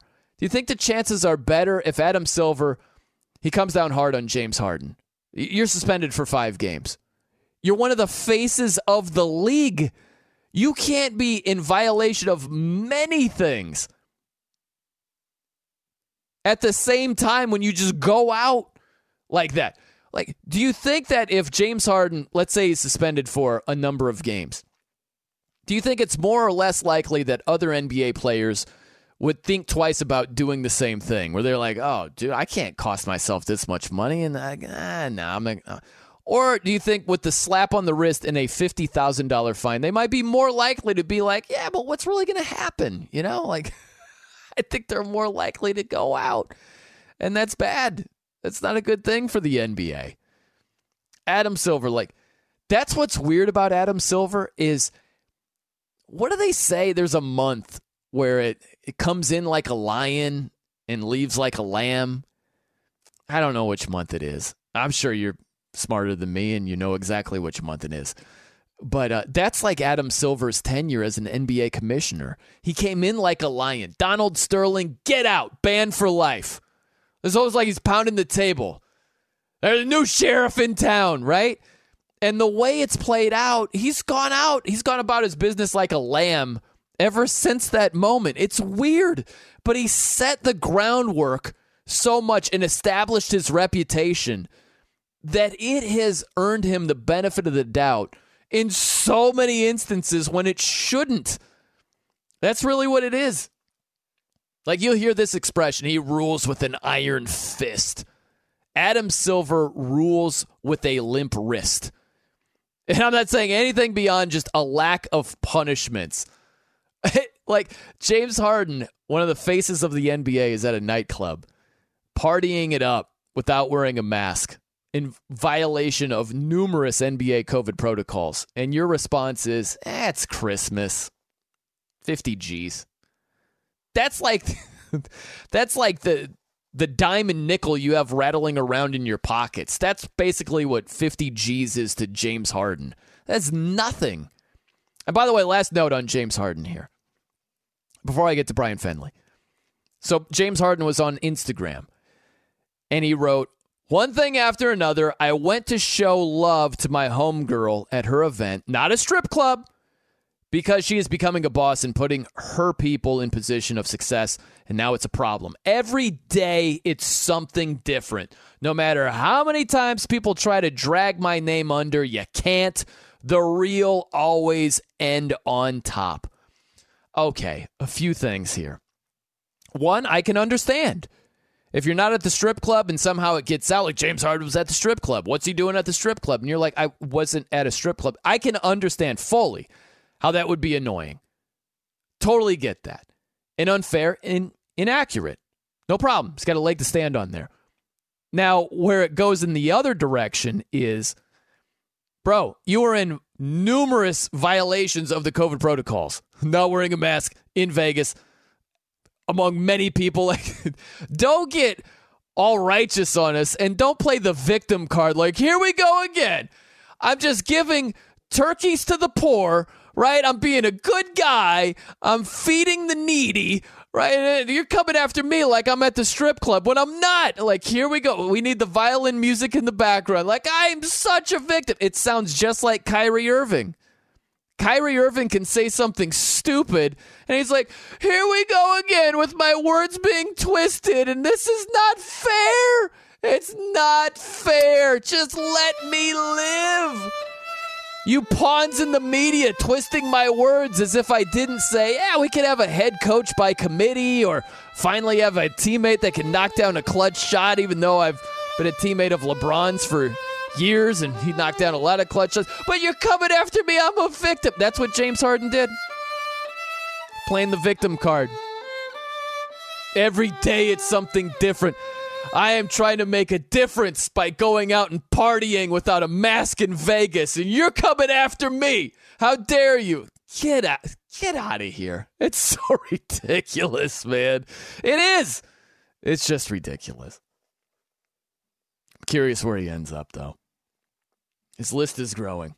I jokingly put it out there on Twitter the other day that Harden's growing list will soon be just not Houston. Can we just fine? Like I don't know, add the Suns. Great, they're on the list too. Harden's gonna be like, yeah, okay, uh, I don't know, I'm spitballing here. Uh, yeah, put Miami back on the list. I know they they ended their pursuit of me. Put them back on the list. Maybe they'll reopen. I don't. Just not Houston. All right, not here. That's basically what his list is going to turn out to be in short order here. All right, we've got Brian Fenley. He's got an update. Wow, am I late?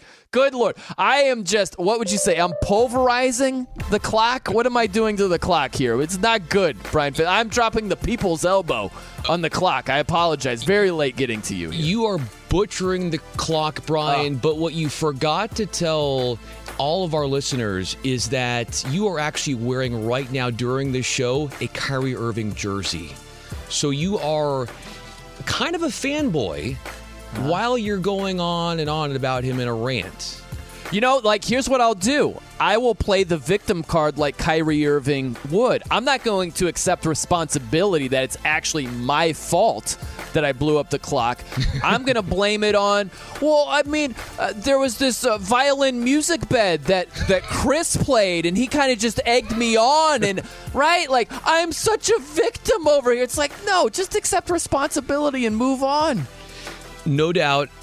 To the NBA we go, and a list of games on Christmas Day. The Clippers victimized the Nuggets 121 108. Kawhi Leonard needing eight stitches on his mouth after Serge Ibaka accidentally decked him going for a rebound. LA head coach Ty Lue said Leonard will be fine. The Lakers smear the Mavericks 138 to 99. LeBron James, who came away with 22 points and 10 dimes, touted the way his team moved the basketball. We could have cracked 40 assists. Um, we were uh, more uh, Marshall carries with some of our turnovers, especially in that second quarter. But uh, the way we are moving the ball, the way we were sharing the ball, and just um, keeping everybody involved, keeping everybody uh, feeling very comfortable on the offensive end, just comes from you know the, uh, the film, uh, like you said, um, that we that we dived into the last couple days. And right after that interview, LeBron James came up to the surface of the water, and you know, it sounded like he was below the water. what is it with NBA audio? Why? Why can't we get these players microphones? Why? It continues to be a thing.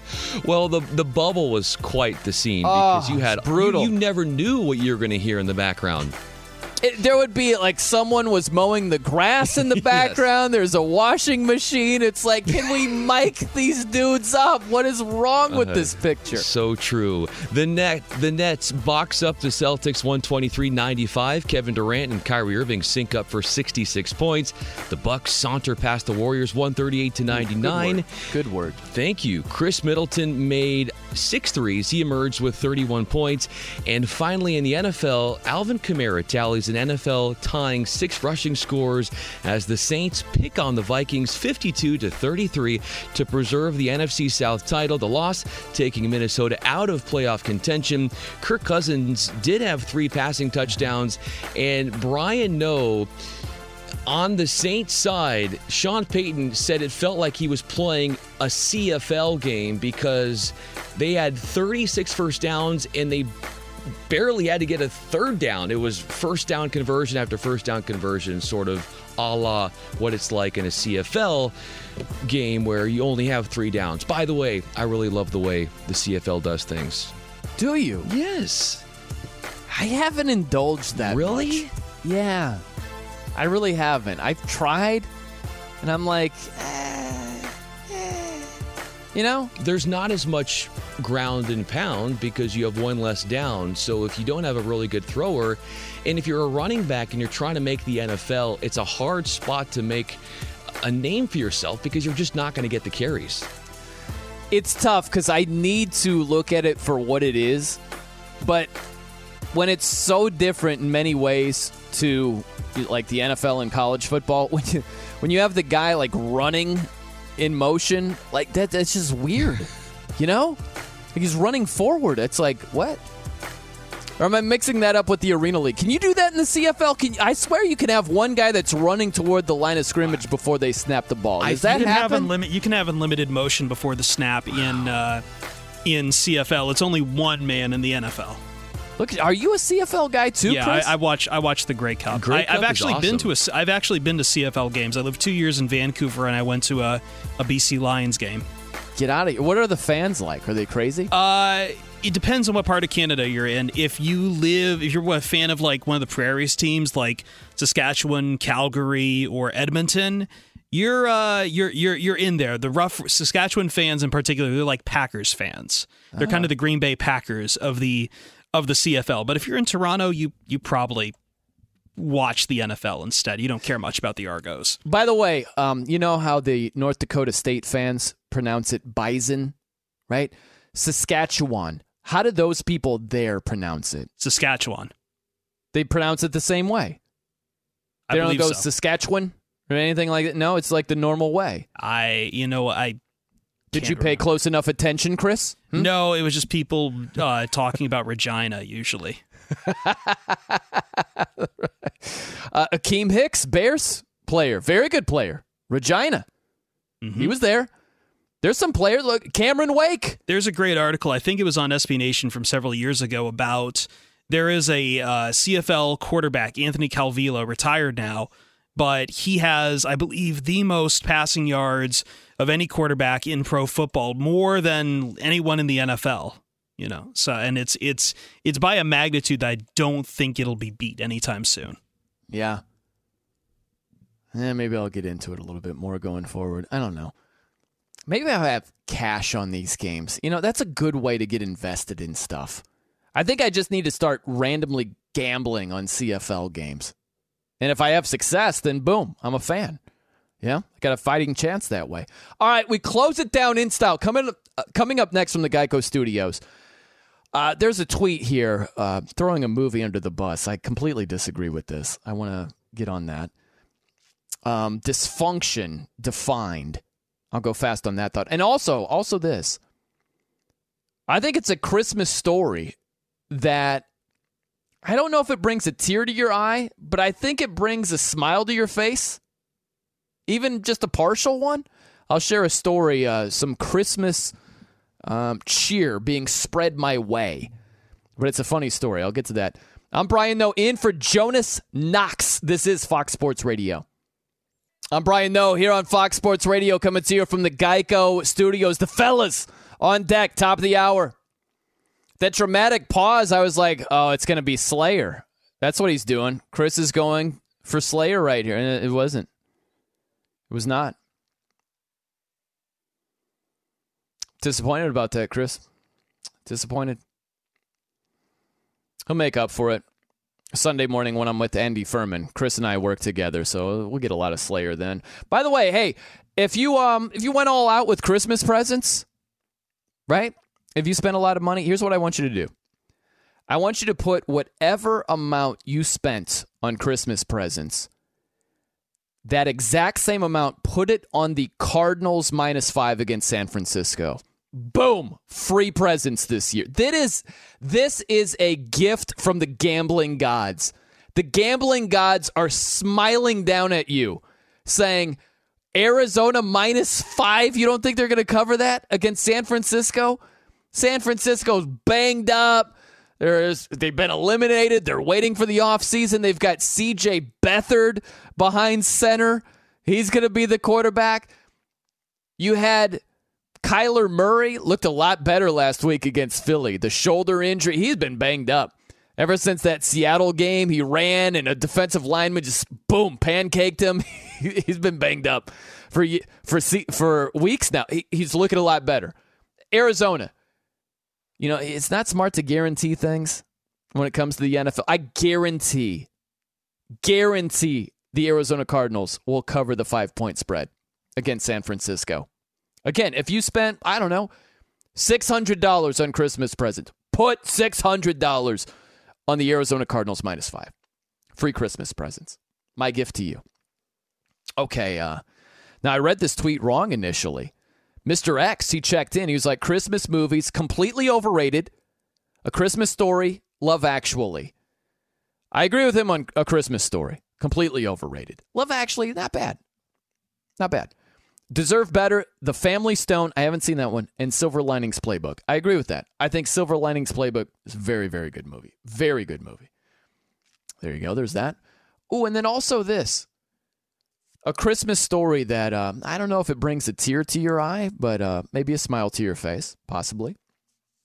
So I won't give you the uh, full blown version here. I'll try to condense it, but I can be wordy from time to time. Okay. So my TV just up and died on me.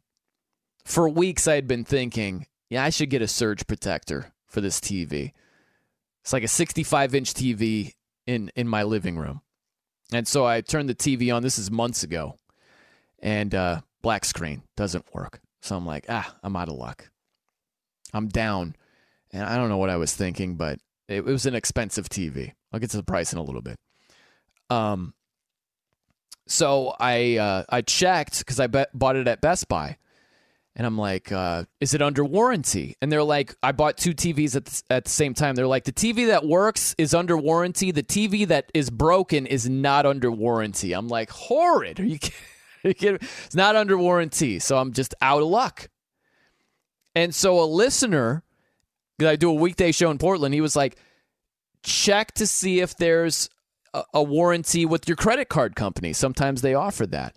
And so I reached out to American Express. I was like, "Do you offer a warranty?" They were like, "Yeah, we offer a a 1-year warranty that's in addition to the the manufacturer's warranty." So I'm like, "Shoot." I broke it and it was just under 2 years, okay? So I'm like, ah, "I'm out of luck." Then I was like, "Wait, let me call Sony and see if there's a manufacturer's warranty." Turns out there was a 1-year warranty and so with American Express matching that one year is like a two year warranty. Boom, it's under warranty. So they're like, have a technician come out, diagnose it, and we'll give you the money. So he comes out, diagnoses it, says it's about 640 bucks. So they give me 640 bucks. He orders a part, doesn't work. Orders another part, that doesn't work. So I'm still out of the TV. I reached out to him again. I was like, "Thank you very much for the 640. Thank you very much." but the TV is still broken. So can I get a new TV? They gave me the difference. They gave me like eleven hundred bucks, the full price of the TV on top. Hit me up at the Noe Show. What's the TV I should be in the market for? Is it 4K? What are we looking at? Enjoy the ball on Saturday. Catch you later. Have a good day. This is Malcolm Gladwell from Revisionist History. eBay Motors is here for the ride. With some elbow grease, fresh installs, and a whole lot of love, you transformed 100,000 miles and a body full of rust into a drive that's all your own. Brake kits, LED headlights, whatever you need, eBay Motors has it. And with eBay Guaranteed Fit, it's guaranteed to fit your ride the first time, every time, or your money back. Plus, at these prices, you're burning rubber, not cash. Keep your ride or die alive at ebaymotors.com. Eligible items only, exclusions apply. You ever get that feeling like the concrete jungle's closing in? You crave wide open spaces, the chance to chase your own dinner, or just breathe clean air. Well, listen up. There's a whole world out there waiting, and finding your piece of it just got easier. Head over to land.com. They've got ranches, forests, mountains, you name it. Search by acreage, price, location. They've got it all. No matter what kind of wild dream you're chasing, land.com can help you find the ground to make it a reality. So quit dreaming. Head over to land.com, find your open space, and get out there.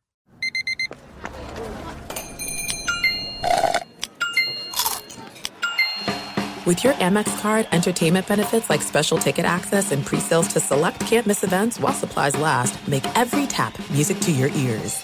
At Bet365, we don't do ordinary. We believe that every sport should be epic. Every home run, every hit, every inning, every play. From the moments that are legendary to the ones that fly under the radar. Whether it's a walk-off grand slam or a base hit to center field. Whatever the sport, whatever the moment, it's never ordinary at Bet365. 21 plus only must be present in Ohio. If you or someone you know has a gambling problem and wants help, call 1-800-GAMBLER.